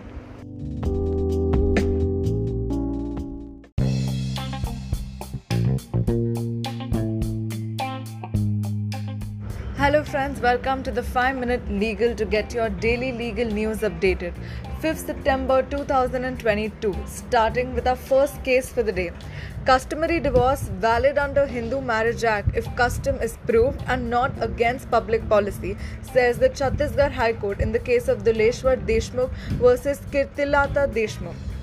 A division bench of Chhattisgarh High Court of Justices Gautam Bhaduri and Radhakrishnan Agarwal held that subsection 2 of section 29 of the Hindu Marriage Act 1995 allows divorce by way of customs prevailing in the society and the same would be upheld if the custom is proved and is not against public policy. The court was hearing a plea filed by a husband challenging the decision of a lower court pronounced on May 13, 2016, refusing to recognize the customary divorce agreement by the name Chhod Chutti that the couple signed in 1994. Moving on to the second case for the day. SC dismisses plea to direct UOI to put out information regarding loss of territory along the China border. Elaborating on the same, the Supreme Court of India denied a petition asking the court to require the Union of India to publish information on the extent of area lost along the Chinese border, whether it has occurred or not. A bench made up of Justice Ravindra Bhatt and Chief Justice U. U. Lalit heard the case. The petitioner's attorney opened by stating that they had been fighting in the Galwan Valley on the nights of June 14 and 15, 2020, and that the official line from India following the fight was that it had not lost any land. Chief Justice U. U. Lalit made it clear right away that the issue related to state policy should not be brought before the court.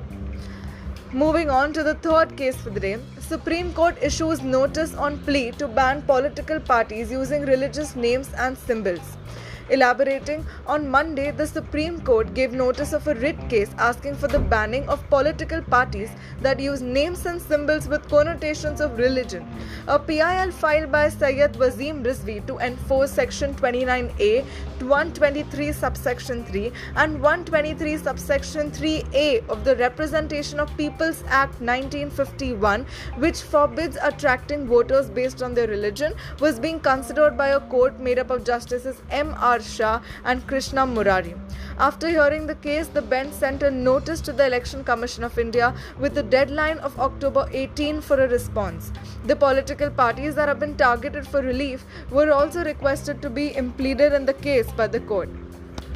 Moving on to the last and the final case for the day, current trend of public is so is to malign judges with baseless allegations, says the Allahabad High Court in the case of Muhammad Sarfaraz versus Muhammad Abid and others, where it, the court imposes 10 crore 10,000 rupees cost on litigant.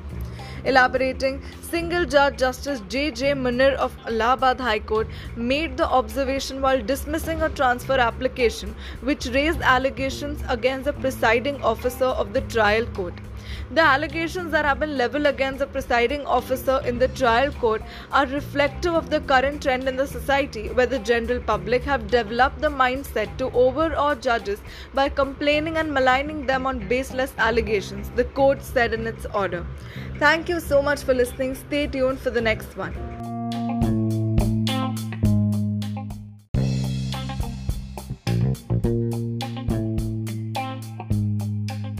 Hello, friends, welcome to the 5 Minute Legal to get your daily legal news updated. 9 September 2022, starting with our case for the day MC Mehta versus Union of India. I'm sure we've all heard about this. Going into the facts of the case for now. MC Mehta, an environmental lawyer and social activist, filed a public interest litigation in the Supreme Court of India against about 89 respondents, wherein respondent 1, 7, 8, and 9 were Union of India.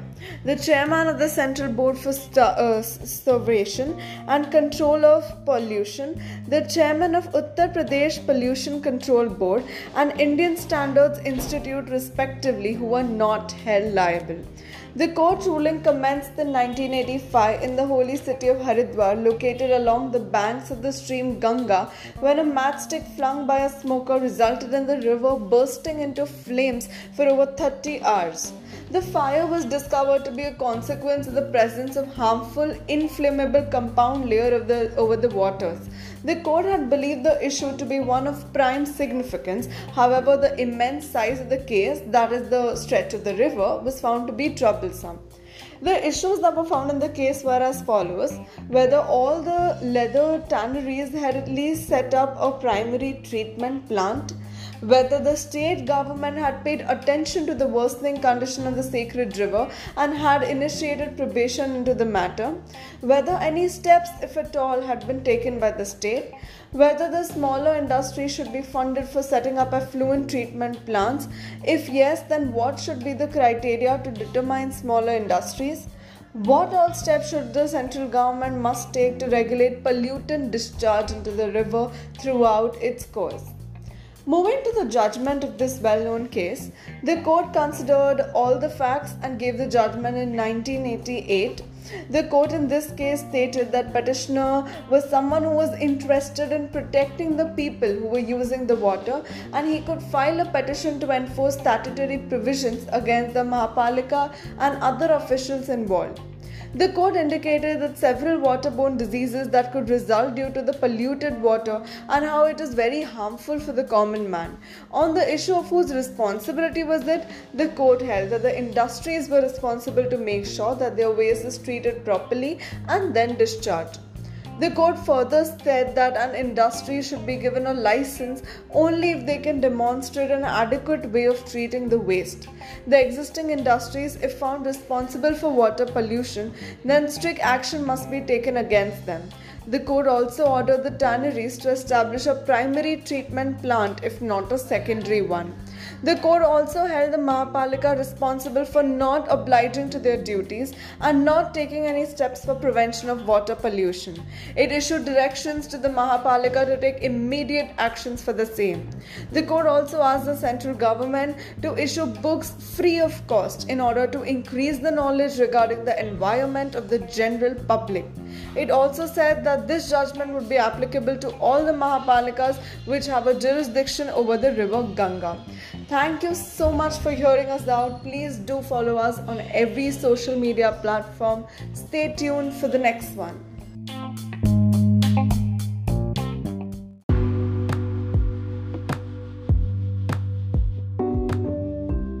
Hello, friends, welcome to the 5 Minute Legal to get your daily legal news updated.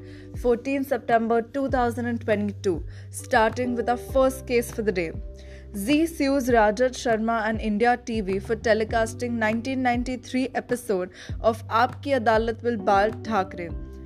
Elaborating, journalist Rajat Sharma and his news channel India TV assured the Delhi High Court on Tuesday that they have removed from all platforms the 1993 episode of show Aapki Adalat with former Shiv Sena chief Balasaheb Thackeray. The assurance came as Zee Media, owner of news channels like Zee News and Zee Hindustan, sued Sharma and India TV for copyright infringement. In its suit, Zee has argued that during the political turmoil in Maharashtra on June 25th and June 26th, India TV broadcasted a 1993 episode of Aapki Adalat with Thackeray, which was originally produced and telecasted by Zee TV. Moving on to the next case for the day.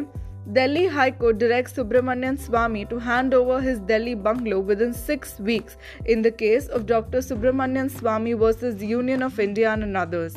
Elaborating, the Delhi High Court on Wednesday directed former BJP Rajya Sabha Member of Parliament Subramanian Swamy to hand over possession of his Delhi bungalow to the estate officer within six weeks.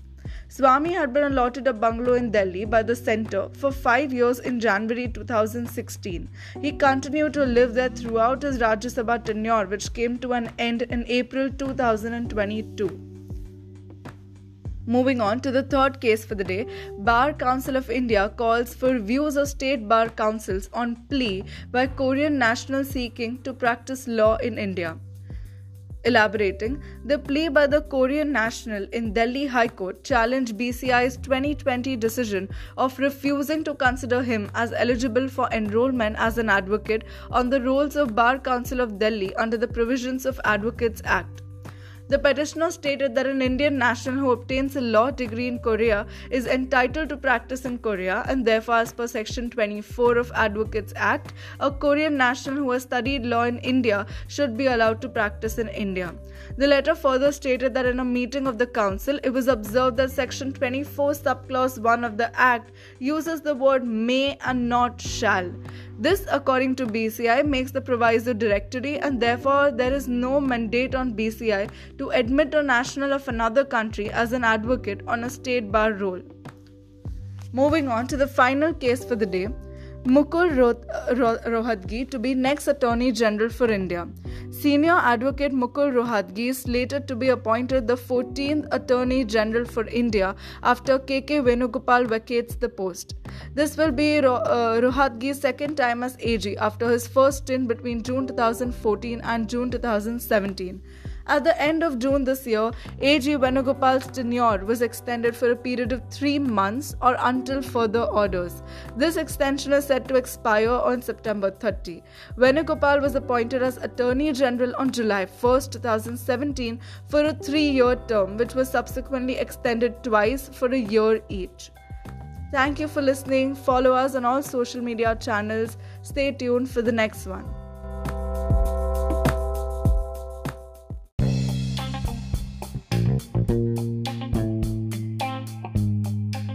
Hello दोस्तों five minute legal में आपका स्वागत है।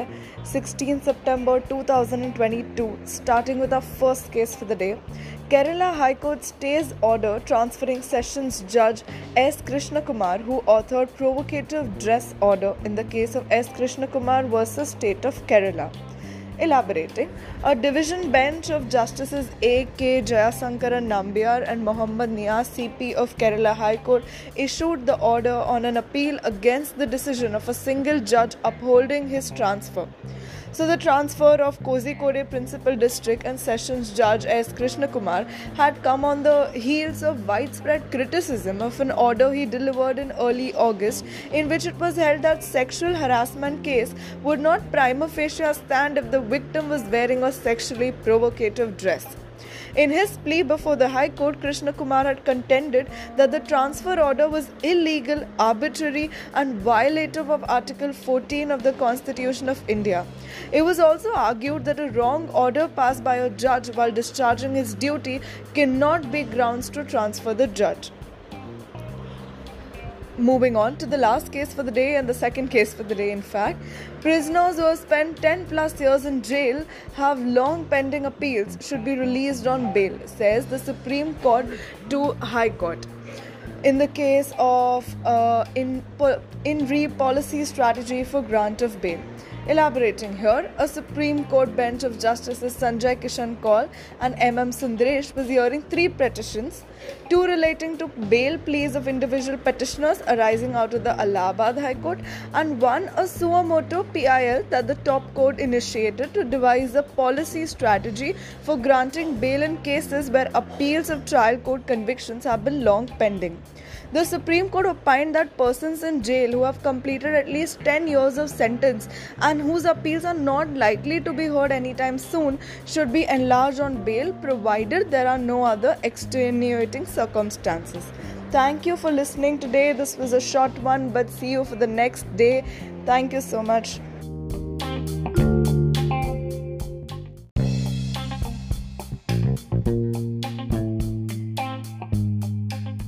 Hello, friends, welcome to the 5 Minute Legal to get your daily legal news updated. 23rd September 2022. Starting with our first update for the day Policy decision Supreme Court refuses to entertain plea for warning label on liquor. Elaborating, the Supreme Court on Friday refused to entertain a plea seeking prohibition or regulation on the production, distribution, and consumption of intoxicating drinks and drugs in the national capital. A bench of Chief Justice of India UU Lalit, Justice S. Ravindra Bhatt, and Justice Indira Banerjee noted that it was a policy matter and thus directed petitioner to withdraw the writ petition.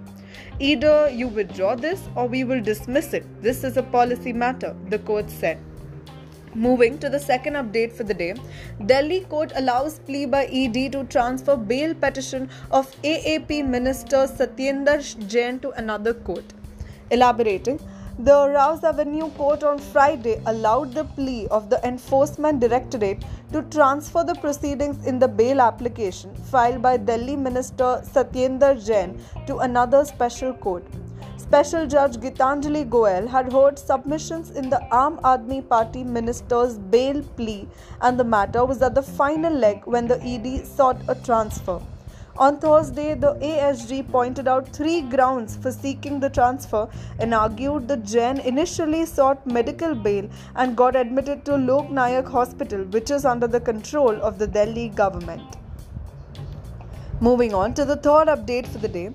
The Bombay High Court has cleared the route for Uddhav led Shiv Sena to stage a Dasera rally at Shivaji Park. The Bombay High Court granted permission for Uddhav Thackeray Shiv Sena to conduct its annual Dasera demonstration at Shivaji Park on October 5, 2022. A division bench of Justices R. D. Dhanuka and Kamal Khata also dismissed Sada Sarvankar's intervention appeal, holding that Sarvankar had no jurisdiction in the case. Moving to the final and the last update for the day, the Supreme Court declines to hear a petition to regulate alcoholic beverages, citing it as a matter of policy. Elaborating, the Supreme Court panel of Chief Justice U. U. Lalit, Justices Ravindra Bhatt, and Indira Banerjee declined to hear a petition brought by BJP leader and attorney Ashwini Upadhyay to ban or limit the manufacturing, distribution, and consumption of alcoholic beverages in the state of NCT Delhi. The bench said right away that the case was about policy making and that the court did not rule on it. Thank you for listening. Stay tuned for the next ones. Follow us on all social media channels.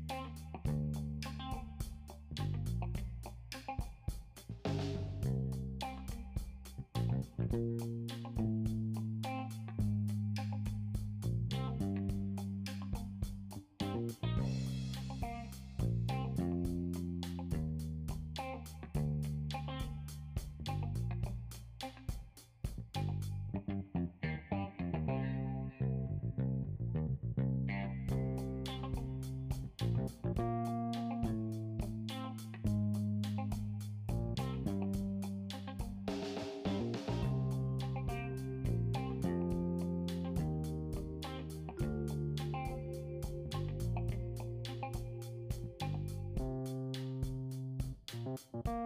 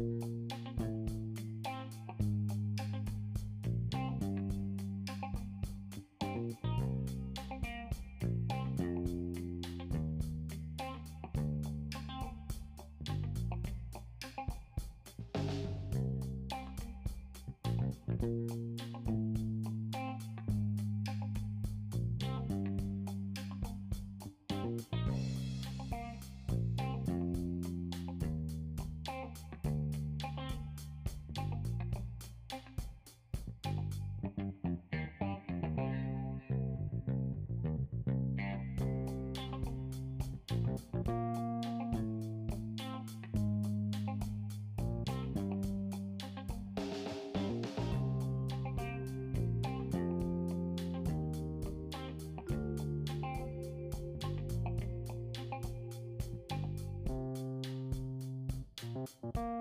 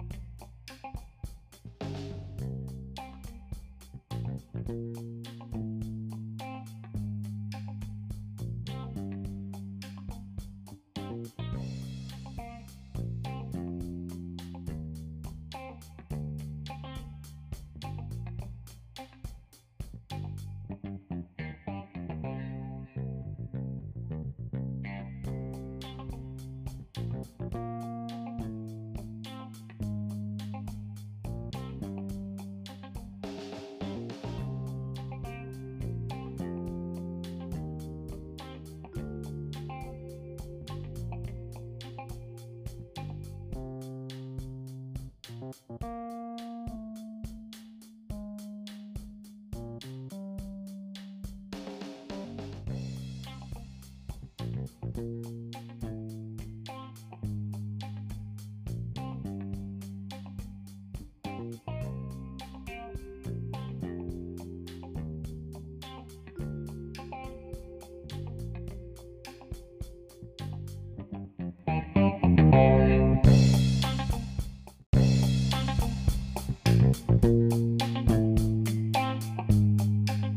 friends, welcome to the 5 Minute Legal to get your daily legal news updated. 5th October 2022. Starting with our first case for the day. Wife wanting to go for work after marriage not cruelty. Bombay High Court denies divorce to husband in the case of Pundlik Yevatkar versus Ujjwala at Shubhangi Yevatkar. In a significant ruling, Justices Atul Chandurkar and Urmila Joshi Phalke of the Nagpur bench of the Bombay High Court have held that if a wife expresses a desire to go for work, it would not amount to cruelty under Section 13 of the Hindu Marriage Act. The bench further noted that another ground of cruelty as alleged by the husband was that his wife had aborted her pregnancy without his consent. The court, however, noted that the wife had refused to take tuition classes owing to her pregnancy and thus she was prepared to take the responsibility of the child. All the same, it is a prerogative on whether or not to continue with pregnancy, the court made it clear. Moving on to the second news of the day modern satellite mapping needed to dire- detect encroachments, illegal construction, says the Supreme Court. So, the Supreme Court has observed that satellite mapping and geofencing for extremely significant for monitoring unauthorized construction, which has become a perennial problem. The bench of Justice S.K. Kaul and A.S. Oka further observed that modern technology is important to detect encroachment and to monitor it. These observations were made by the court while hearing a plea filed in relation to unauthorized construction in the National Capital Region. Moving to the third case for the day, Delhi High Court permanently restrains foreign company from using Tata trademark in cryptocurrency trading. Ruling in favor of Tata Sons Private Limited, the Delhi High Court has permanently restrained a UK-based company from unauthorizedly using the Indian. The present suit is liable to be decreed by a way of permanent injunction granted in terms of paragraph 30 of the judgment dated 19 September 2022. Going to the last case for the day, Yes Bank writ petition seeking directions to NCLT for urgent hearing not maintainable, says Dish TV to Bombay High Court. Dish TV submitted that the plea filed by Yes Bank was a writ petition which is a public law remedy and issued only against state and its authorities and not against a private company.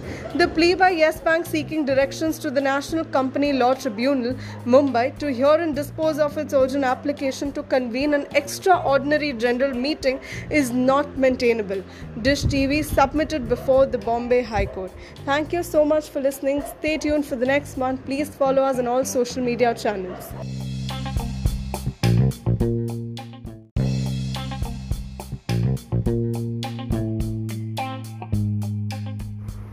Hello guys, welcome to the 5 minute legal to get your daily legal news updated. आज हम बात करेंगे supreme court के observation की on the MTP Act. Introducing in a major decision, the Supreme Court invalidated a 51 year old abortion law, the Medical Termination of Pregnancy Act of 1971, that prevents unmarried women from terminating pregnancies up to 24 weeks old. About the MTP Act, initially before 1960, terminating pregnancy was a punishable offense in India. Later, the Medical Termination of Pregnancy Act, which we call as MTP Act 1971, came into force. This act allowed termination of pregnancy up to 20 weeks of pregnancy and with the opinions of medical practitioners. In the year 2021, this act was amended, and the new Medical Termination of Pregnancy Amended Act 2021 strengthens access to safe and legal abortion services. In 2021, the word any woman or her partner was added in place of the previous phrase married woman or her husband. By removing the phrase married woman or her husband from the MTP Act structure, the lawmakers intended to make Section 3's application more clear and include pregnancies that take place outside of the institution of marriage under the law's protection. When a pregnancy is alleged by the pregnant woman to have been caused by rape, termination is permitted at both phases within 20 weeks and between 20 and 24 weeks. Seven types of women are included in Section 3B of the rules under the MTP Act for pregnancies between 20 and 24 weeks. The Supreme Court's interpretation was as follows The court ruled that the entirety of Rule 3b, Clause C, must be read in context with the other 3b subclauses and cannot be read in isolation. Only 3b, subclause C, can exclude unmarried women, where other subclauses, such as those relating to sexual assault survivors, minors, etc., do not make a distinction between married and unmarried women. According to the examples given in parenthesis in Rule 3b, subclause C, a married woman's divorce or husband's death may constitute a change in material circumstances throughout the course of the pregnancy. The court stated that while widowhood and divorce are used as examples, the fact that they are listed in brackets at the conclusion of Rule 3b, subclause C, does not interfere with our reading of the rule. The court also broadened the scope of this rule, which, refer- which refers to survivors of sexual assault, rape, or incest, to include married women. The decision said that even women who have undergone marital assault can be covered by the clause, even if it does not have the effect of abolishing the marital rape exemption under the Indian Penal Code. The significance of this was as follows according to the court's purposive interpretation. Rule 3b's unifying element is a change in a woman's material condition. Although the decision acknowledges unmarried women's rights, it allows the decision of their actual enforcement to be made on a case by case basis. This decision also emphasizes the necessity for a thorough rethink in public policy formulation, taking into account all the stakeholders and putting a priority on women and their reproductive rights rather than setting boundaries boundaries that doctors cannot breach while conducting abortions. Thank you for listening. Stay tuned for the next one. Please follow us on all social media channels.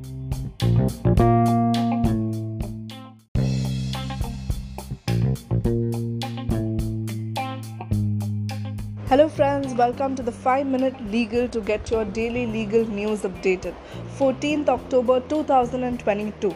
Today's topic is the doctrine of repugnancy. Introducing the doctrine of repugnancy is one of the crucial aspects where center state relations are concerned. As the name suggests, it involves solving state and center law conflicts. Article 254 of the Indian Constitution in Part 11 contains a mention of the doctrine of repugnancy. What is it? So, repugnancy is the term for a conflict between two laws that, when applied to the same set of facts, have contradictory results. It is the term used to describe contradiction and incompatibility between central and state laws when they are applied to the same subject matter. When two laws are so incompatible with one another that applying any one would mean breaking the other, this is known as a repugnancy issue. According to Article 254, the doctrine of repugnancy states that if any part of state law is incompatible with any part of a central law that the Parliament has the authority to enact, or any part of a law pertaining to a subject on list 3, the central law made by the Parliament shall prevail, and the law made by the state legislature shall be null and void to the extent of its incompatibility. Considering this doctrine, it doesn't matter if the central legislation was enacted before or after the state law. As a result, this understanding can be used to determine when a state law violates central law. The landmark judgments regarding these are the initial guidelines to determine repugnancy were given in the case of M. Karunanidhi versus Union of India. It was noted that in order to apply the doctrine of repugnancy, the following conditions must be met. They are a clear contradiction between the state act and the central law. The contradiction must be irreconcilable. It should be difficult to follow one law without also violating the other because of the conflict between its provisions, which would be severe enough to put the two acts into direct conflict. In India, the concepts of repugnancy have been used similarly in structure to those under the Australian Constitution. According to Australian precedents, the court in the case of Deep Chand versus State of Uttar Pradesh observed three criteria that can be used to determine if two sets of laws are repugnant to one another. The three criteria are whether the two contradictory provisions are directly at odds with one another, whether the parliament intended to make exhaustive legislation on the subject and to substitute the law made by the state legislature, and whether the areas of application of the two laws are the same. Concluding, with India being a country which is quasi federal in nature, it is important to protect the interests of the state and state laws. The power of the president to give assent for the continuation of that particular state laws can operate as protection. Article 254 proves that the Indian Constitution is both unitary and federal. This concept is essential to the center state relations in the country. It is crucial to determine the roles that the laws enacted by the center and the state will operate. Thank you for listening. Please stay tuned for the next one. Follow us on our social media channels.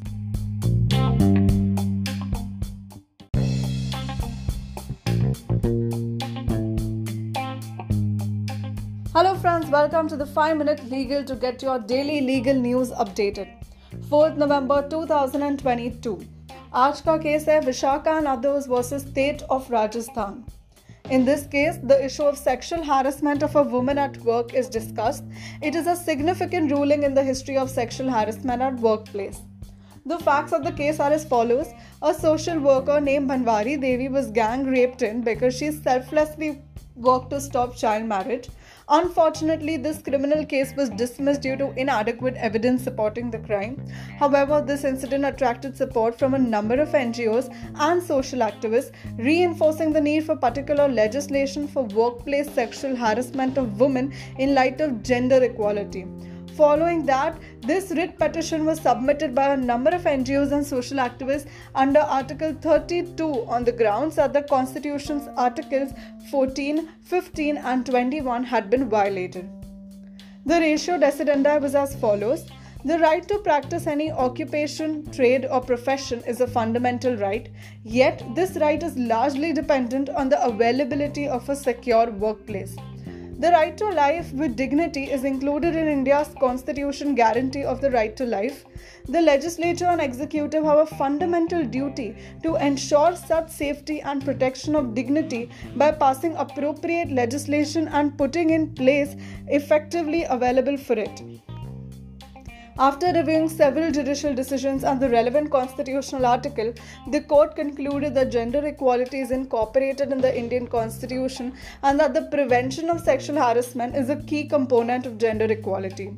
The court has the authority to uphold any fundamental rights under Article 32 in the absence of any specific law.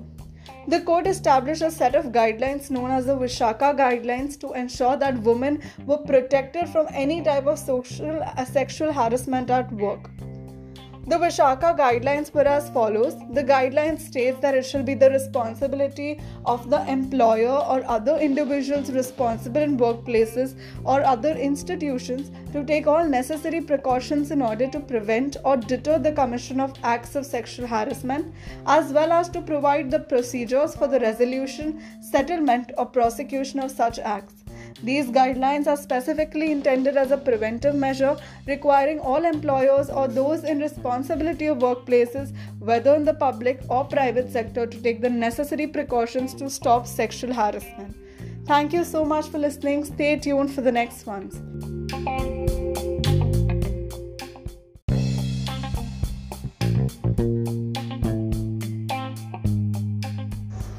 Hello, friends, welcome to the 5 Minute Legal to get your daily legal news updated. Starting with the first case for the day. Bombay High Court grants bail to temple priest accused of cultivating cannabis in temple premises in the case of Shantaram Dhoble versus State of Maharashtra.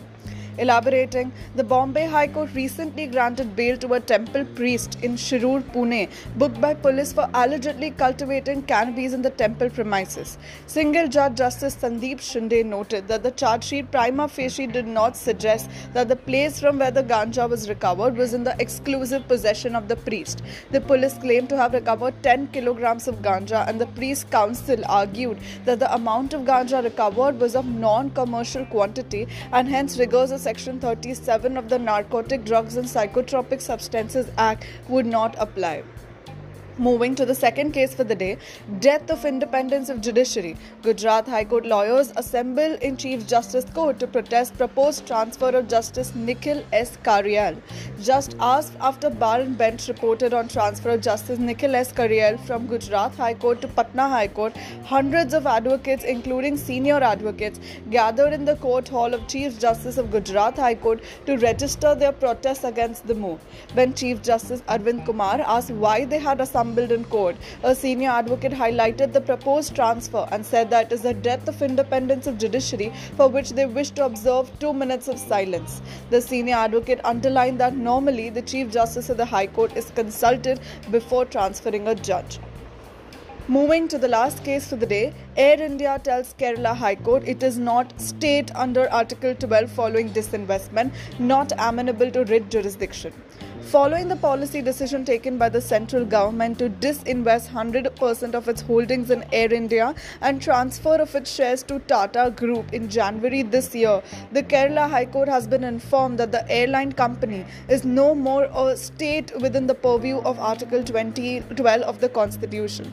In an affidavit filed through its assistant manager personnel, the company said since it has ceased to be a government company, a writ petition is not maintainable against it. A division bench Chief Justice Satish Chandra Sharma and Justice Subramonium Prasad observed that the election symbols Reservation and Allotment Order 1968 makes it very clear that the right to use an election symbol can be lost with the dismal performance of the party. Thank you so much. Stay tuned for our next one.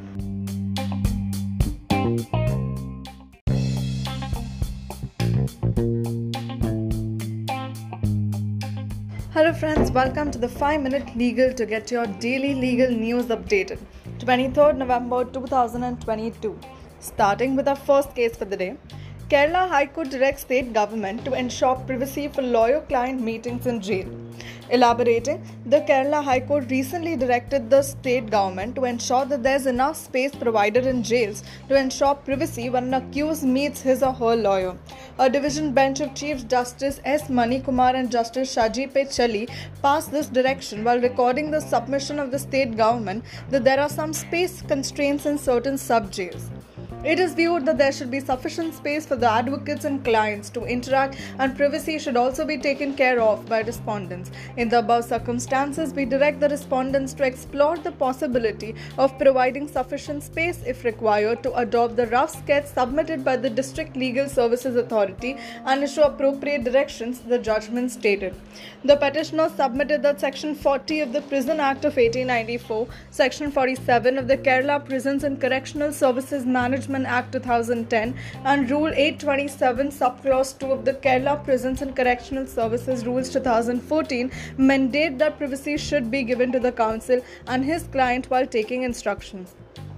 Moving to the second and the last case for the day, cannot discriminate against adopted son when it comes to compassionate appointment, says the Karnataka High Court. A division bench of Justices Suraj Govindaraj and G. Basavaraja said that a son is a son and a daughter is a daughter, adopted or otherwise, and if any distinction is made between them, then no purpose would be served by adoption. We are of the considered opinion that the application made by the adopted son for compassionate appointment is bona fide and is required to be considered in the background of the difficulties faced by the family.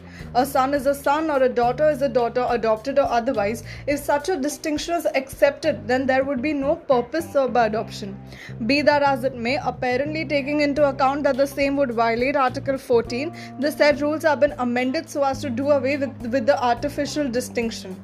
The bench noted that the petitioner's son was adopted by his deceased father as his biological son had died in a road accident in November 2010.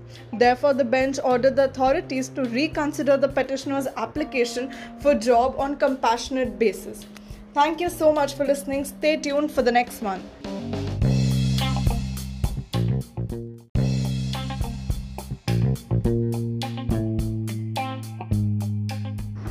Hello, friends, welcome to the 5 Minute Legal to get your daily legal news updated. 12th December 2022. Starting with our first case for the day. Justice Dipankar Datta takes oath as Supreme Court judge, working strength of court rises to 28. Elaborating, Justice Dipankar Datta was sworn in on Monday as a judge of the Supreme Court of India.